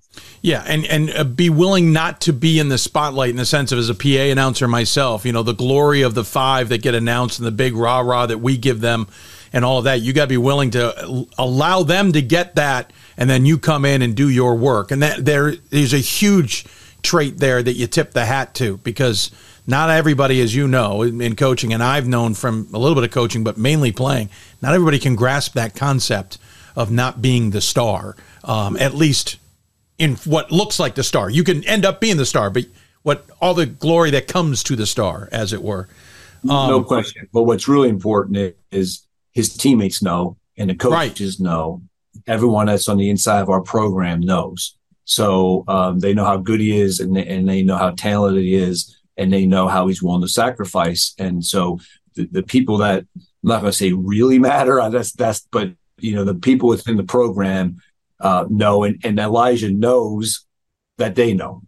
Exactly. And the other ones who know are the conference because we know darn well the conference knows full right. well everything right. about him. You mentioned Gibbs and Bowen. They're the second and third guys in scoring on this team at 10.8, 9.7 points a game. They're the ones, as you said, part of that trio kind of bigs is as your, uh, as your, SID BJ uh, Spiegelmeyer the bigs on this team in quotation marks. Uh, they're the ones though that also take the three pointers. Uh, actually, the 39% from deep is Bowen. Uh, it's 43% for Gibbs. That's a heck of a trio. We haven't even gotten to technically the guard play, the outside play. You got three guys who make a huge difference inside and can step out at least two of them and take big shots. That makes defensive matchup hell. Yeah, Caleb um, Gibbs and Will Bowen both have had terrific years. Um, Will's coming off knee surgery, So he might be a surprise to people because he has not played like this. Um, he originally went to Delaware to be a football player. He played two years as a scholarship football player in Delaware, didn't like it, and he ended up transferring. But so this is his first year where he's truly healthy and he feels comfortable playing basketball. He's having a terrific year. And Caleb's a junior. Caleb has really come on each year. You know, he, he you could see him getting better and better uh, throughout his freshman and sophomore's year. So this isn't a surprise to us that Caleb is playing as well. But the, their ability to step out and shoot and make threes on a consistent basis really has stretched the floor and opened the floor for us, and it's certainly helped our guards. There's a lot to, of this team I wanted to dive into. We don't have all the time, like Christian uh, Goulden and Jordan Holmquist, who are certainly playing well from deep, and others. But the the guy who seems to stir the drink, as it were, is Matt uh, Mason Barnes. He may not jump off the table in terms of stats, but there's nothing that BJ wrote me that doesn't say this is the guy who may, helps make sure everything kind of works. Well, he's a five to one turnover assist to turnover ratio, first of all, right? Which is is kind of ridiculous. He he does a great job with that. Um, he's shooting forty seven percent from three as a point guard. Now he doesn't take as many attempts as as our our two wing players, but he, he's he certainly is making shots, and he's a he's just a really tough, quick, athletic kid. I mean, um, he's a kid that's really competitive. Uh, gives us quickness on the perimeter and really takes care of the ball and, and, and really shares the ball. So he starts everything. Mason's having a great, great year for us. What's the dynamic like when you got a good team like this playing well, having a bunch of good seasons here, and then on the flip, you've got a really good women's program as well that's doing well and leading the charge in the conference. You know, there's a lot of schools that I think we get very accustomed to that and understanding that. There's a lot more out there where it's not like that. There's just one program that gets the spotlight and the other one just kind of is there. What's that dynamic like with the teams where where they almost seem like to, in, from the outside they feel like they're feeding off each other? Well, I, think the relationship again, I can't speak for other teams or other coaches, but the relationship I think it starts with my relationship with Fred, Fred Richter, who's who's I mean, he's as good a college basketball coach as there is. Uh, he's he's done an amazing job with our program for years and and the teams are very very close um, you know it's not it, there's a number of times that fred and i have been to weddings together because the bride is one of his. oh, I thought you were saying you were getting married. I, I was sorry. No. Uh, so, so uh, the, the programs have been very close for a long time. Um, there's mutual respect without question between all the all the players and the coaches and the programs, and and it's great to see. I mean, Fred is 15 and two, I believe, again this year. I mean, it's just he's a machine. Their their program is a machine. He does an unbelievable job. Yeah, I had him on earlier this season. Uh, the only thing we got to work on him is tech, technology. That's the only thing we got to work on with Fred on. True. Yeah, True. I, he admits to that. So, oh. but absolutely admits to it. No, he, we had him on the show. And he flat out told me. I, I think it was in, in pregame. It wasn't uh, before we uh, had him on. He said, "My wife's doing all the tech work here." Um, so I get it. Yeah, they're 15 and two as well. It's a double 15 and two there in DeSales. Um, great insight. Obviously, one last question about the team before I want to ask you something kind of outside of the program. But again, you got two games on the road coming up: Misericordia and Arcadia two relatively different trips taking you away from home. Then you're home against Kings and, and FDU Florham. Then away for two against Stevens Leadville. Then home for Misericordia Del Val. So at least you kind of have a pattern coming up. But what do you? What's going to be the biggest challenge, other than your opponents, that you guys are all going to have to kind of face with this final kind of stretch run into the conference playoffs and maybe dancing in March? Well, you know, it's interesting because the teams in our conference are different. So preparing, this is a big week for us because we're on the road against two very, very good teams and preparing against Misericordia is different than preparing against Arcadia. And I know that's probably the case in most conferences, but I'm just talking about the style of play and, and what one team does very, very well as opposed to what another team does very, very well and trying to counter that. So um, we just we need to take care of our business. We've had a great start to the year, but you know it's it's winning is fragile. Winning is difficult. Um, the other day we you know someone said to me hey you only won by 10 and i said the other team practices the other team wants to win like winning is really really hard and it's really fragile and you know there's you know one injury um you know something uh, one sickness whatever it may be could throw a monkey wrench into all this stuff. So we just you know trying to make the most of of our opportunities and hopefully that we get a chance to to continue playing and play well. I think the over under was 13 and a half, so maybe they had some thoughts on, on you only winning by 10. I, I, I just, that this took me aback, you know, like when someone says that, it's like, well, the other team is, they're pretty good and, and they practice. So it, it's just people who haven't, you know, who have not coached for a living and they don't under, quite understand that it is a, it's not, uh, winning is not a, just a given. Like you, you have to really work at it and, and you have to be pretty lucky sometimes too. Can't believe you're in your 31st year coaching. What I also can't believe is you're in your 24th year as athletics director. Um, I know from a personal perspective, you're you're having a blast as a father of a of a son who's certainly having a great basketball season. We don't need to dive in too much on it because, from what I hear, we won't be talking about him on this show ever uh, in the future. I hear he's really talented. Um, but from your administrative perspective, you guys have literally been in the middle of a whirlwind of conference changes, adjustments, decisions, you you name it, for years now, dating back to when the landmark conference formed in its in its infancy, at the very least. You've seen the landmark form, you've seen the the MAC Freedom and Commonwealth both expand and de- decrease, then expand and maybe a little decrease again. You've seen landmark add football. You've seen the UEC and the NEAC now merge into one conference uh, you have seen all these other craziness going on in this kind of mid Atlantic region. A, what's that like to be sitting there just not knowing where the ne- and by the way, schools closing is is obviously on the on the forefront now, especially in that UEC NEAC move, or I should say, I'm speaking UAC NEAC is the same conference, UEC CSAC move. Um, but you know, conference schools could close, schools could be in jeopardy. Decisions are being made based on that. What's it like to be sitting there at your desk, not knowing if you might get an email or a phone call from somebody, whether it's your president, another school, or whomever, saying this is changing and it's now impacting us like this, as the freedom obviously changed this year. If it's got to be a bit of an uneasy seat. Well, you certainly hope you have some heads up right? It doesn't happen in just one conversation. Hey, we're leaving, or this team is leaving, or this school's closing, right? By the so, way, I've been meaning to tell you, Scott, we're leaving a conference. yeah. Um, I, I, know from our end at DeSales, uh, this is the third president I've worked for, and we've had unbelievable leadership here. Now, again, I've been here 31 years, and we've only had three presidents. That's that's kind of unheard of. So our we've been very um, very steady that way with again with great leadership.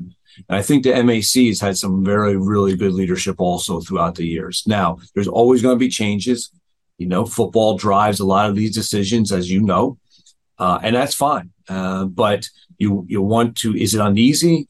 Uh, yeah, I guess it'd be it'd be great if you just had the same eight teams in a conference forever, but that's just not life and that's just not the way things are going to happen. And so you look at each situation you say okay how can we make this the best conference we can make it as ads how can we um, do the best for our student athletes and and go with it? And, and that's just the way it works. And you know that at some point there's going to be changes and you have to adapt and, and that's okay too because when you come out of it you might come out better than what you were to start with. So um, the hope is that i never get a call without any kind of heads up saying that this is happening. But I think the MAC as a conference is really strong. We have 16 really, really good schools in right now. Um, whether we expand or not, I don't know. Uh, there's always that. There's always that discussion. But um, I think uh, I like where we are now, and, and we're going to move forward with some really good sport teams. Quickly, um, every once in a while, and one of the ones I didn't mention was the AEC being created too, uh, and then Wesley closing, and some of these and Cabrini being bought out. I mean, these are all this this stuff all in your backyard essentially that's been going on in the last twenty some odd years. Um, every once in a while when a conference move is being discussed someone will call me and say you know i think sales would be a good fit for this or maybe they'll move to this or whatever i always dismiss it because the one thing i've always found interesting is you guys seem very comfortable uh, and that's not a negative uh, very um, in your place like you understand where you fit and you don't seem to be wanting to look to go anywhere else to your point about presidencies maybe is is the MAC your home? Is that is there any reason to to ever consider leaving the MAC? Well, you, you can never say never. I mean, you don't know what's going to happen. absolutely right. Yeah, Our our relationships with the MAC has been has been tremendous. Uh, we're in a great location as far as our travel. I mean, we're right in the middle of of uh, of the conference, basically. So uh, we might have a hour and forty five minute drive to Stevens.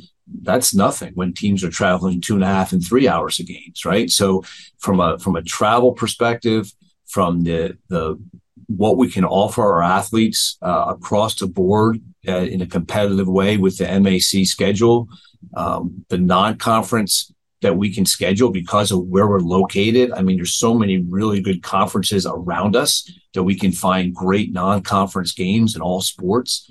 So right now, I mean, we're really, really happy where we are. Uh, we joined the MAC a number of years ago, and it's been it's been great for our school. Uh, it's been a really good marriage between DeSales and MAC. yeah. Just appreciate the perspective. Just for anybody out there, I'm I, I'm not hearing anything otherwise. I'm just I'm genuinely was interested to hear your perspective on that position. You're right. You guys are in a perfect location. You're not fringe in any way. You don't have long trips, as you pointed out. You you have a plethora to pick from in terms of non-conference games. And if you look through your schedule, you can certainly see that as well. Scott, taking a ton of your time. Really appreciate it as always. You're always wonderful to chat with, and I love getting to learn more about the Bulldogs. Uh, Mark Simon is certainly proud to be calling the games there in DeSales land, and you guys have a great crew there that I always enjoy working with. So thank you for your time. As always, though, we give the, the guests the final word. Any final thoughts you want to share with those who may be tuned in? Well, Dave, thank you for having me. I, I really, really appreciate it. Um, thank you for the coverage of DeSales and Division Three. And I mean, this is a great time of the year, right? We're we're we're getting into kind of the stretch run where every game's important in college basketball, and it's it's a lot of fun. It's a lot of fun, and and uh, this is the best time. So I really appreciate your coverage, and thank you so much for having me on tonight. Well, thank you, Scott. Take care of yourselves. Good luck the rest of the way. I look forward to bumping into you down the road, and we'll catch up soon. Thanks, Dave. Scott Coval joining us here from DeSales. Scott again joining us on the Hoopsville Hotline. Appreciate him taking the time. Great program there at DeSales. They are a really good team, uh, undefeated since their first game. I mean, that's it. That, that's nothing to shake a stick at. I, I did vote for him in my top 25 this week. Uh, their resume told me it was worth a conversation and at least a look. By the way, Stevens is getting somebody voting him 25th. DeSales is on the outside looking in with 32 points. I'm certainly not the only one voting him in the top 25. Uh, at the end of the show, we'll go through the top 25, new women's top 25 out as well uh, for week seven. So we'll go through all those at the end of the show.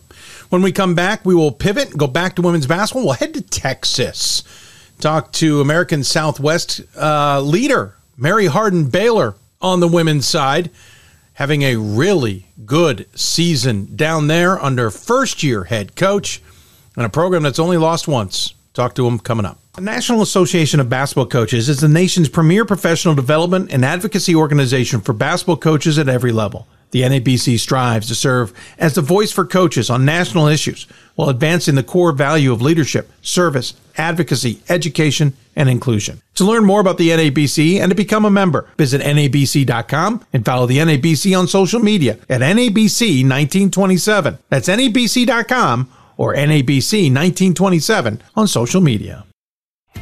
Something I discovered in myself is that if I have a goal and I can accomplish it, It's a well-rounded experience. At a Division three school, you primarily a student athlete, so the school is really shaped around you developing yourself as a complete individual. It helps a lot that you have a family with your team that can guide you.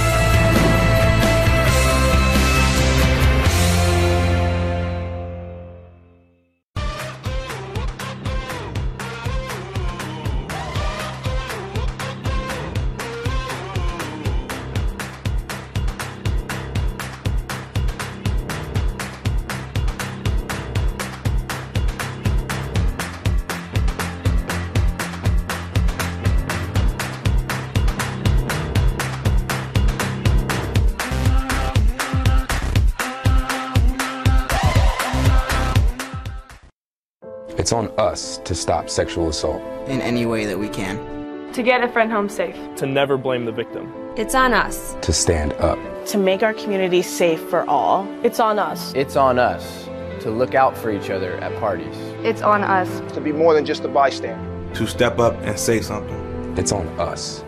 All of us. To, to stop, stop, sexual assault. assault. Learn how and take the pledge at itsonus.org.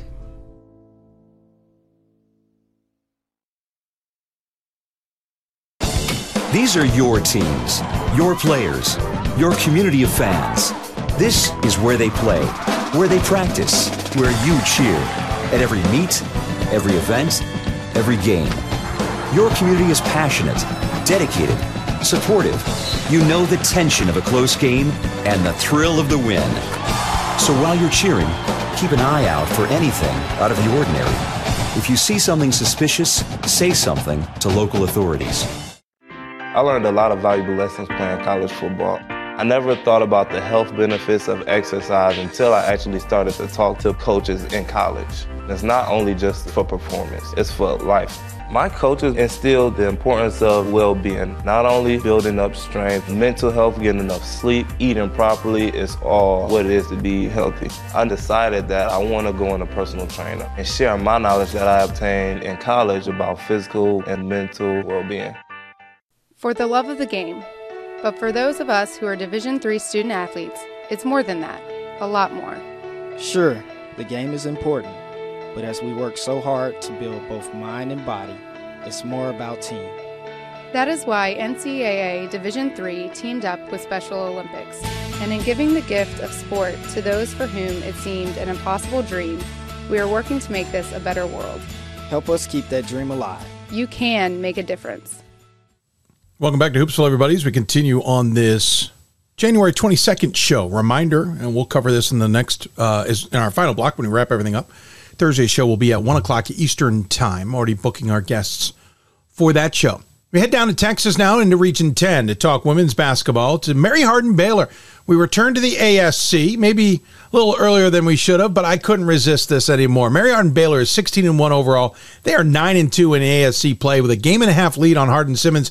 You could argue it's a two game lead since they have an overtime win 83 89 over Hardin Simmons back on January 11th. Granted, they've still got them to play. It'll be the final game of the regular season. First year head coach Katie Novak-Lenoir is back in the ASC herself, taking over from Mark Morefield. If you might remember, it was about a year ago that Mark Morefield got let go from Mary Hardin Baylor for a lot of indiscretions, including his behavior, apparently, towards officials, student athletes, you name it, when he would get hot and fired up.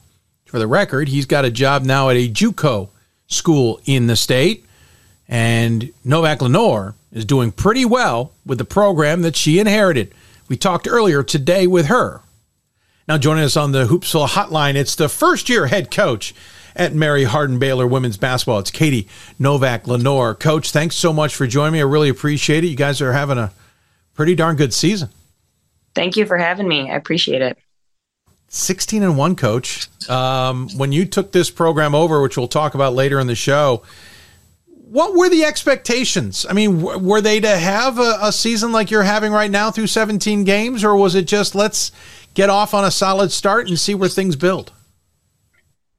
I think it was uh, a lot of let's get off on a solid start and find the right group of people and get the culture where we want it to be and and move forward one day at a time. That was kind of you know my thought process. And i knew it'd be you know inheriting a bunch of really great athletes. And you know i got to coach against some of them a few years ago when i was in the conference. Not all of them but a good handful. So i was pretty familiar with some of them already just as players. But um, you know just getting to know them as people and and things like that was kind of just taking it day by day for me was there, you know, obviously Mark Morefield and his departure at about, I think it was about this time last year. Um, I may have the timing wrong. Was certainly not um, pleasant. It, it, wasn't smooth. It wasn't um, without controversy. Were, was there a little bit of mending fences and, and treating wounds and getting people to understand that we're moving forward now with with a different look, and we're going to leave this not in the past. Obviously, you want to deal with it, but that is our past now. We don't need to dwell on it as we move forward. You know, I just taking over. You know, the three different programs I have as as a head coach. Change is always hard. Uh, change is easier for some, and change is harder for others. But uh, change in life is inevitable. So that's kind of what I was talking to them about is, um, you know, you're going to have a lot of times where you have to, you know, you move with your family or you leave a job or, you know, you get a new opportunity or, you know, someone you worked with for years, you know, they leave and that changes your dynamic too. And so um, it's just, you know, it doesn't have to be this thing that you know they linger on for a long time because as adults they're going to start dealing with more and more change uh, where changes are every day pretty quickly so that's kind of how um, i approach it and you know what i kind of talk to the team about knowing that it's okay if it's hard a lot of days or if they don't understand things right away and um, or if they don't like certain things right away and that's kind of just part of it too you come certainly with a perspective on change, both in your playing days where you had to make some changes due to what was in front of you and your circumstances, to your coaching days. We should remind everybody you were the head coach at Sul Ross State for a handful of years um, mm-hmm. before departing to go to Hawaii. I st- I'm still going to have to wrap my mind around the idea of coming back from Hawaii, but it's okay. We'll move on. Um, but again, you know, taking over a program at Sul Ross and kind of building them and getting them better before departing uh, for Hawaii and trying to do it there, and now back here and taking this storied Mary Hardin Baylor program and moving them in a new direction. You you've got the toolkit per se to kind of handle this. Yeah, I feel like um, it kind of all lined up where it prepared me more to deal with you know coming in and changing and um, coming into a really talented team and having tools to work with of hey not all these kids like i didn't recruit a lot of them they didn't sign up to play for me. So i know that's part of it going into it is they don't necessarily just get on board just because you say hey i'd like you to get on board. Um, that's just not the reality of the situation. So um, i'm very well aware of that. Um, but i definitely appreciated all the willingness that my players got to show. And um, they just really good kids. They just they want to succeed in the classroom and on the court, and that makes it a lot easier. Again, the success you showed at Sul Ross um, probably made this a, a, little bit of a no-brainer decision for those who needed to make the hire to bring you in because you showed in your years there at Sul Ross that you could take a program that maybe people were overlooking and make it very competitive in this ASC. And on top of that, have accolades to your players and your staff and all of that and get accomplished. So that probably made it both an easy transition for yourself, but also an easy hire for those making the decision. They know you coming in with that pedigree. I I hope that was the case in some ways. I think so. Um, I appreciate them seeing, you know, the opportunity to build. I know it can be uh, an easy thing right away to just look at, you know, record or numbers and things like that. Um, but I'm definitely more interested in, you know, what am I doing long term now and am I getting better all the time as a coach? That's how I feel about my teams. Are they getting better every day? Are they getting better in the long term or are we the same team that we were 2 years ago? And if we are, that's my fault too. So that's kind of how I felt as a coach, you know. Um, you know, hopefully I'll be a better coach 5, 10, 15, 20 years from now than I am today and that's, you know, I don't I don't think that the challenges are necessarily bad. And you get to reconnect with Cliff Carroll. You two were both head coaches yeah. out at Sul Ross at the same time for a few years. Yeah, uh, he's a good friend of mine, and um, his family's great, and we we always had a good time working together. And um, I knew he wouldn't steer me wrong if he told me it's a a good place to be. And you know, it just you see a different side of it when you're just competing, right? You you come to Mary Hardin Baylor and you compete. You don't really know um, just kind of the in and out of the the school and the university and the staff and how things are done day to day. But there's a reason why you know there's so many athletic teams here that are so successful, and um, it's been a blessing for me to be here. Uh, talking to him before the hire was made, nothing uh, in terms of anything official, but I do know he was excited the idea that you were even in the mix. Uh, I think he looked forward to having you back, and now you're teaming up again with Mary Hardin Baylor team to your team is having a great season, as I mentioned, 16 and 1 on the campaign. That one loss was out of the gate against a really good Trinity, Texas team, which granted was a little bit different then than they are now without their leading scorer now, but still figuring it out. And it was only by 10, that game taking place in Marshall, Texas, we should point out. You've been on a roll ever since. You've got solid wins in conference uh, against a conference that is tough. I mean, you've got wins over Hardin Simmons. You got t- wins over McMurry and Texas Dallas. This is this is a great first year for this program under your leadership. And and you've got to be frustrating maybe some conference foes who thought they had a chance finally to, to get a wins over Mary Hardin Baylor if they had come back to earth a little bit. I uh I just kind of a uh, like I said I I just appreciate my team a lot. Um, I do feel like we are getting better constantly throughout the season and just kind of building. I mean, watching film from us even at the beginning of the year or a few like even a month ago to now I said I told them recently, you know, we are changing and we're evolving. That's what we need to be doing at this point in time, especially when you go and play teams second time around. And, you know, I think maybe a little bit just style wise, um, for certain people, might have been a little bit of a, a, surprise, but you know, I also was in the conference before a few years ago. Um, so for some coaches, I kind of think they knew maybe a little bit, hey, this is what we're probably going to expect from them um, from time to time. But you know, now is the time we really got to get sharp when we're seeing everybody second time around.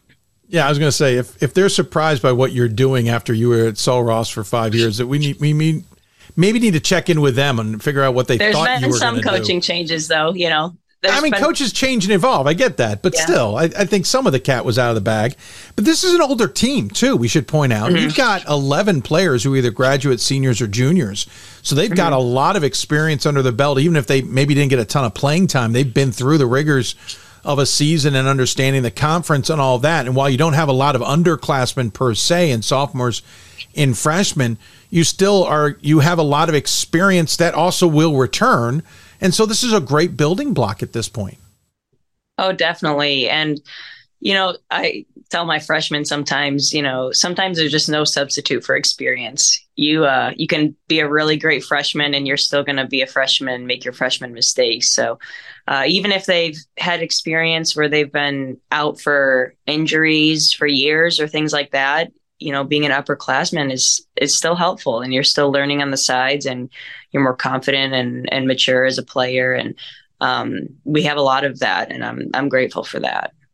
Um, it helps, by the way, if you have a player out of Mansfield, Texas, named Ariana Rossborough, and she's only a junior. Player of the year in the conference last year, an All American last year, first team All Region last year. She's crushing it this season at 21.3 points a game, 6.8 rebounds a contest. She has the most assists on this team, second most blocks, shoots 46% from the floor, 33% from deep. Don't foul her. She hits 85% of her free throws on top of that, and she's taken 128 free throws this season, which is, I think, everybody else combined doesn't hit that number. That is a heck of a player to be able to utilize and move forward for a program because she is really talented.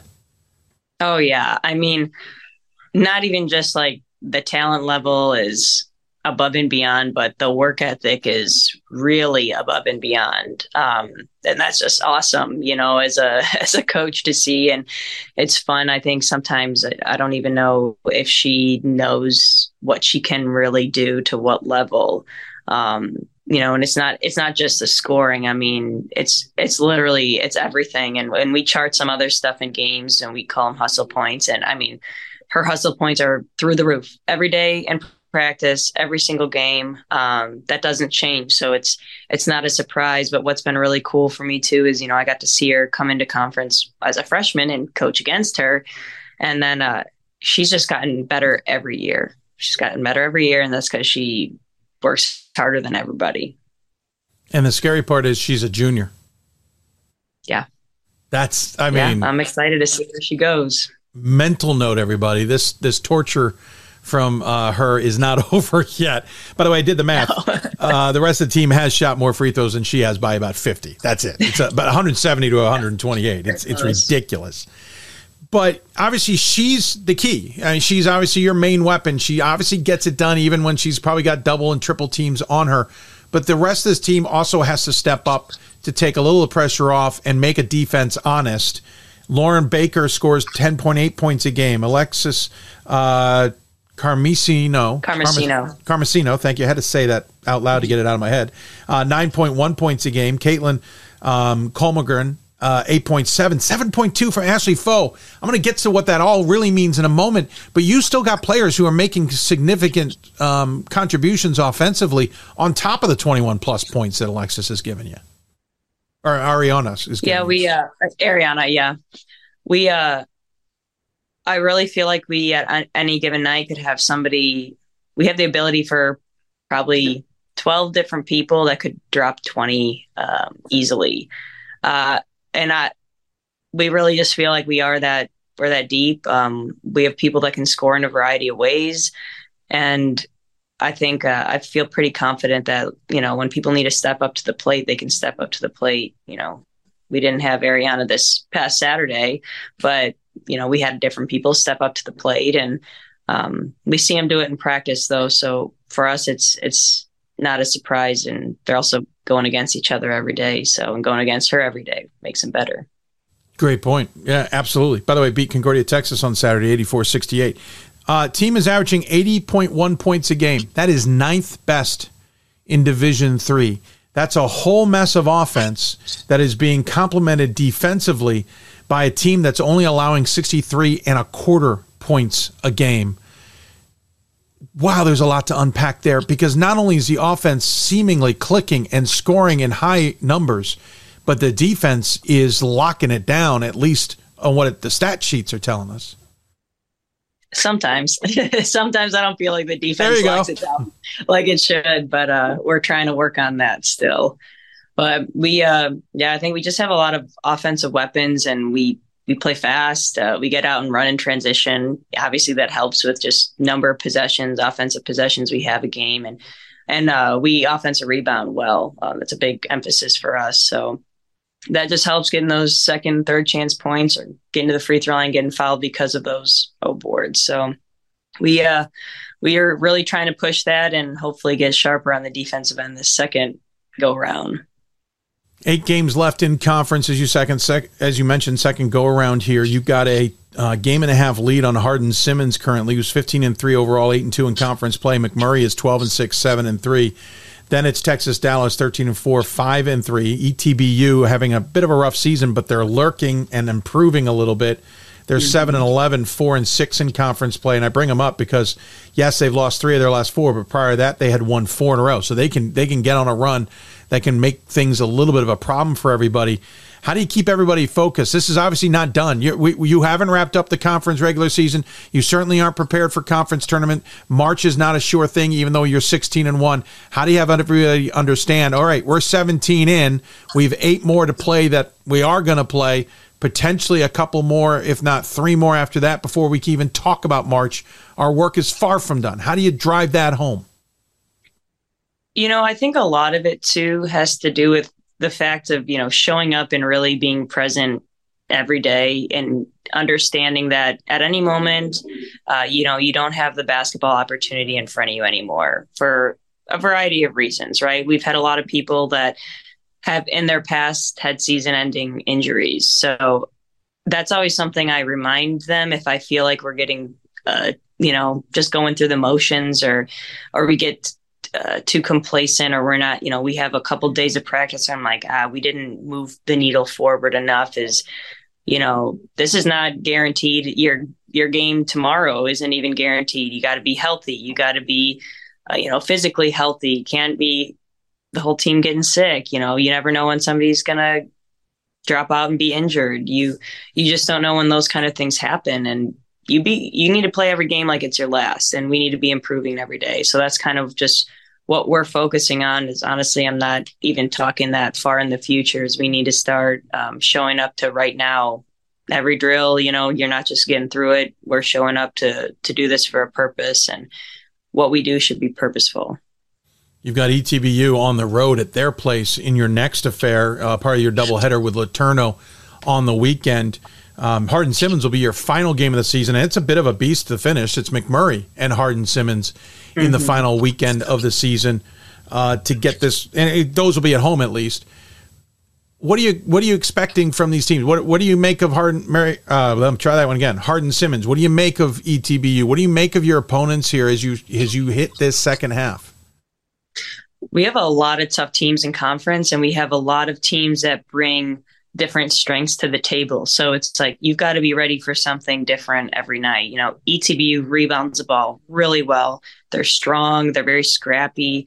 Um, you know, and then obviously if you're traveling to the you know our last two home games of the year both abilene teams are shoot the three lights out they got seven eight nine people that can shoot it fast shoot it with range and um and just really be consistent and it's good for us to to have to be prepared for anything and be ready for anything and everything and just knowing that you know what what may have worked the first time might not work this game so you know we've got to stay stay sharp with that but we we have a lot of good teams and very talented teams in conference that kind of do a lot of different things. So night by night, it's very different. Uh, you got to be enjoying the fact that the travel is a little bit more manageable than uh, the five years you spent out at Sul Ross, where every trip was um, a um, long one. and I'm being kind. Yeah, it. Uh, I'm very grateful for that, and now that, especially with my two little kids, um, my two and a half year old and my almost 11 month old um, yeah, the, those long, long bus rides, you know, not saying that there's not the few here and there. We had a couple longer, you know, we had some flights this year, but it's uh, definitely, definitely quite a bit different. Another thing you came into this conference um, and you saw the beginnings of this when you left, and that Sul Ross was departing Division Three as you were departing. Mm-hmm. You come back in, and this conference to maybe be a little bit over the top, is in flames. Um, the departures have been rampant. There's been an earthquake in Texas, um, and you guys yourselves and, and the rest of the of the um, Baptist group plus one other, well, LeTourneau, I believe, holding essentially the remnants of this conference. Was there any concern coming in of knowing that this was a very unstable situation in terms of conference? and not knowing what even next year is going to bring in terms of opponents and conference games and where you may be playing in the future? Um, for me, it wasn't just because I know, you know, Mary Hardin Baylor is going to commit and do something very well, you know, not, I just wouldn't worry about any kind of direction that we go in or how we adapt and the nice thing is I'm not making those decisions. I'm just going to be reacting to it. But it's kind of the same things I would tell my players is, you know, it's a problem if I can't be adaptable. So kind of whatever happens, um, you know, I'll be ready for it. And, you know, everybody's got to get ready for it. So. Yeah, good point. And just interesting. I mean, you literally came into a, a scenario where a coach has left under rather um, difficult times. Uh, you you're into a conference that's in difficult times, but as you said, you're at a school that's rather stable and does things pretty well, uh, as we've seen in a number of sports. And so uh, I was curious that perspective. I appreciate it. Uh, mm-hmm. Obviously, a lot to play for. Uh, so I appreciate the time you gave us. But fascinating, 16 and one this season. Uh, my last question before we get to the final word would be is this what you expected? Did you think when you guys started this season that you could be at this juncture with one loss overall, undefeated in conference play, and kind of be controlling things?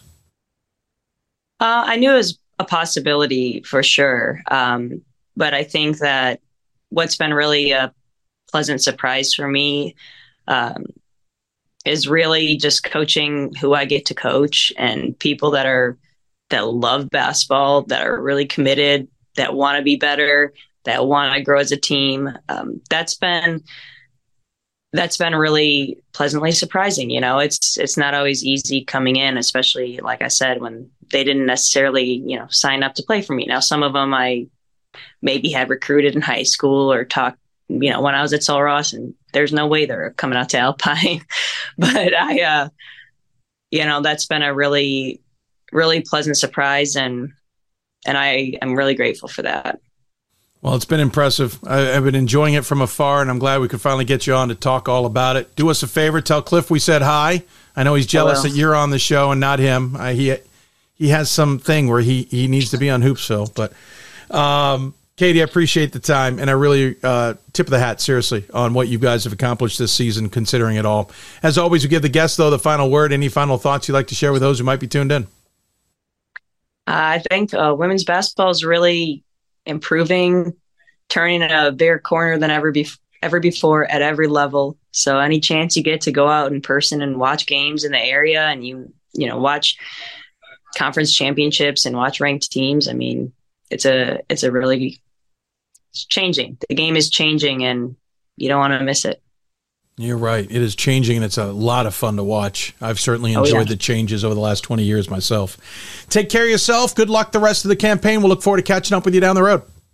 Thank you so much, Dave. Katie Novak Lenoir joining us here on the Hoopsville Hotline. Thanks to Coach for being on the show. Uh, Katie uh, Novak Peoples is who you might have remembered her as. Um, she made a comment about uh, that Sul Ross hire and such. I forgot until we were talking off air. She has taken over now three programs whose coaches resigned mid season due to something questionable. Uh, in 2016, Sul Ross hired Caleb Henson from Lubbock Christian, a Division two school that were the champs at the time. He took over that following season, he was let go by Sul Ross. His quote was In my interest to improve student athletes, I inadvertently made a mistake that's regrettably that regrettably has affected a lot of people I care about. I wish nothing but the best for the future of the women's basketball team in Sul Ross University. When asked by a publication about that to the sports information director at Sul Ross at the time, Travis Hendricks, said the resignation stemmed from a difference in coaching philosophy, but that's where it stuck. By the way, at one point, Caleb Henson popped up at ETBU as an assistant coach. I've lost track of where he is now. I don't think he's still there. He was under uh, Rainbolt's squad there. Um, actually, I can check real quick because I f- forgot I was sitting there right on on their page. Uh, he's not there. That's what I thought. Um, Katie Novak then left Sul Ross for Hawaii Pacific in Division Two. Hawaii Pacific had let go of Reed Takasuka. Takasuka, I believe is how you Takasuka. Um, in the middle of the 23 season, no, uh, December 21, so 21 22 season, he was let go due to a pending investigation into, quote, issues relating to athletes' well being, unquote. Uh, the statement went on to say HPU top priorities are health, safety, and the well being of our student athletes. We do not comment on personnel matters. By the way, both scenarios at Sul Ross and Hawaii Pacific, you know who took over the men, uh, the women's program that season on an interim basis? The current men's coach. That was Cliff Carroll at Sul Ross. It was uh, Darren Vorderbruge, Vorderbruge, I believe is how you say his name, at Hawaii Pacific. He just re- uh, retired, by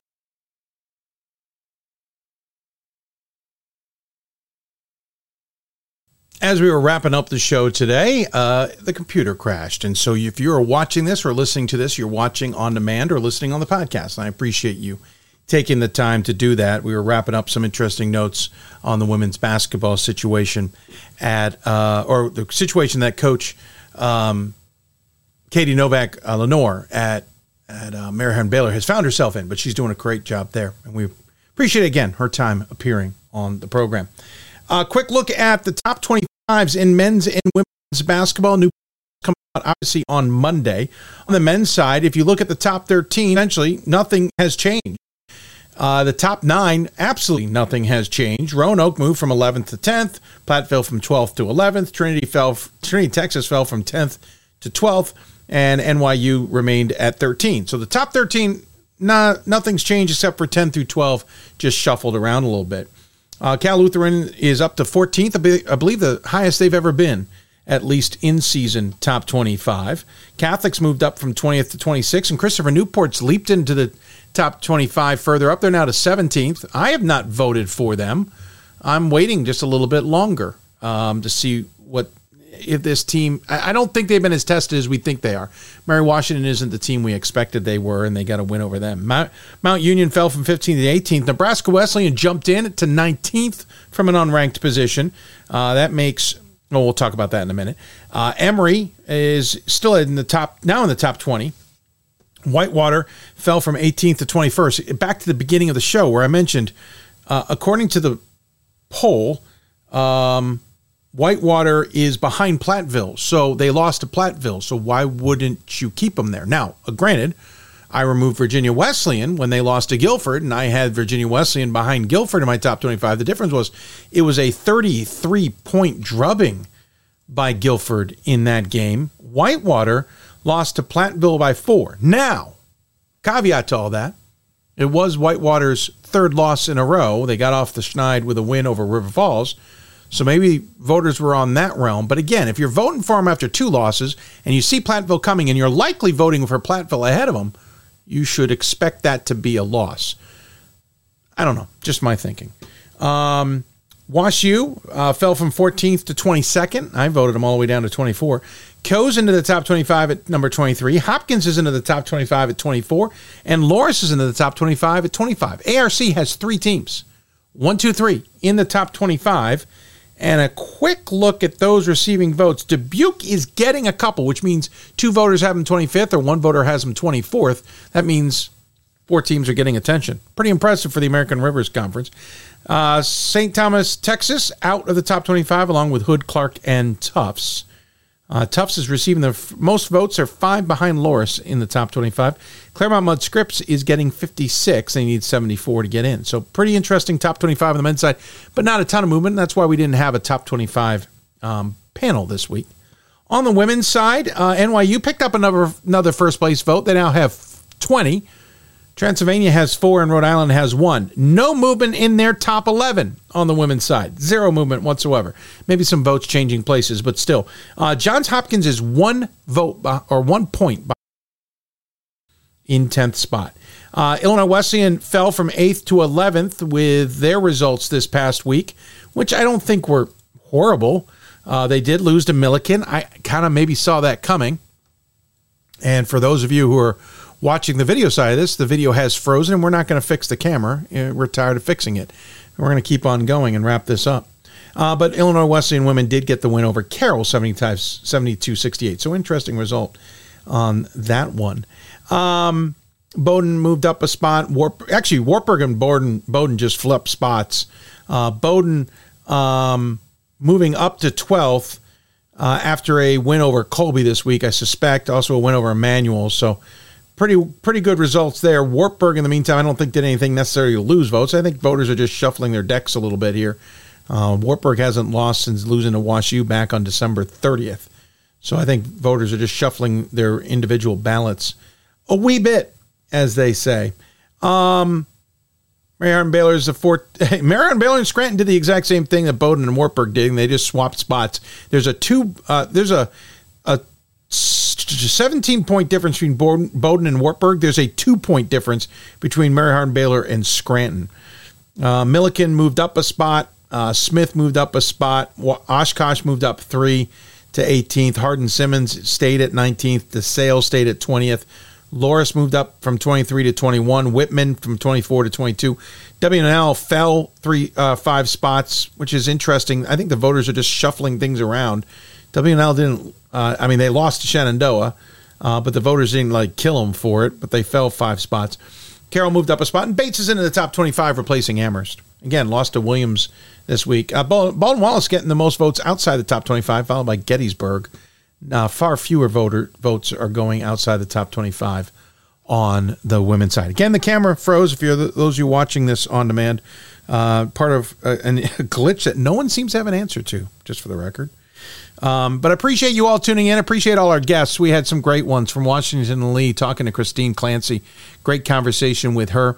From Clark Taylor Simms, from DeSales, of course, Scott Coval, and from Mary Hardin Baylor, Katie Novak Lenoir.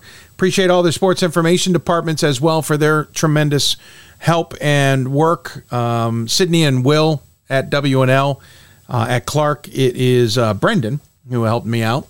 At DeSales, of course, BJ Spiegelmeyer, a good friend of the show, and, and those of uh, at Mary Hardin Baylor, I thank them for their help as well. We're going to take, uh, so Thursday's show is going to be at 1 p.m. Eastern Time. Of note, uh, all the Thursday shows except for February 15th for the rest of the regular season will be at 1 p.m. Eastern Time. Uh, we are already working on segments for Thursday, including probably won't do a top 25 panel this week, but we will the following week. But we will talk officiating, we hope, on Thursday's show.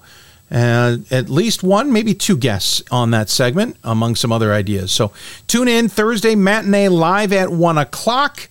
And then we'll be back on Monday at 7 o'clock as well. Stay tuned for when we possibly can do the marathon, though it is looking tenuous this year, uh, but also other big shows coming along the way.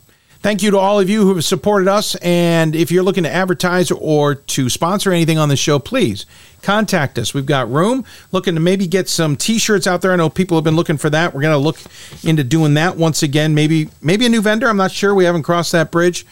And then also, um, I know some people have asked about donating to the show. We'll get some of that stuff up running in the next week or so as well.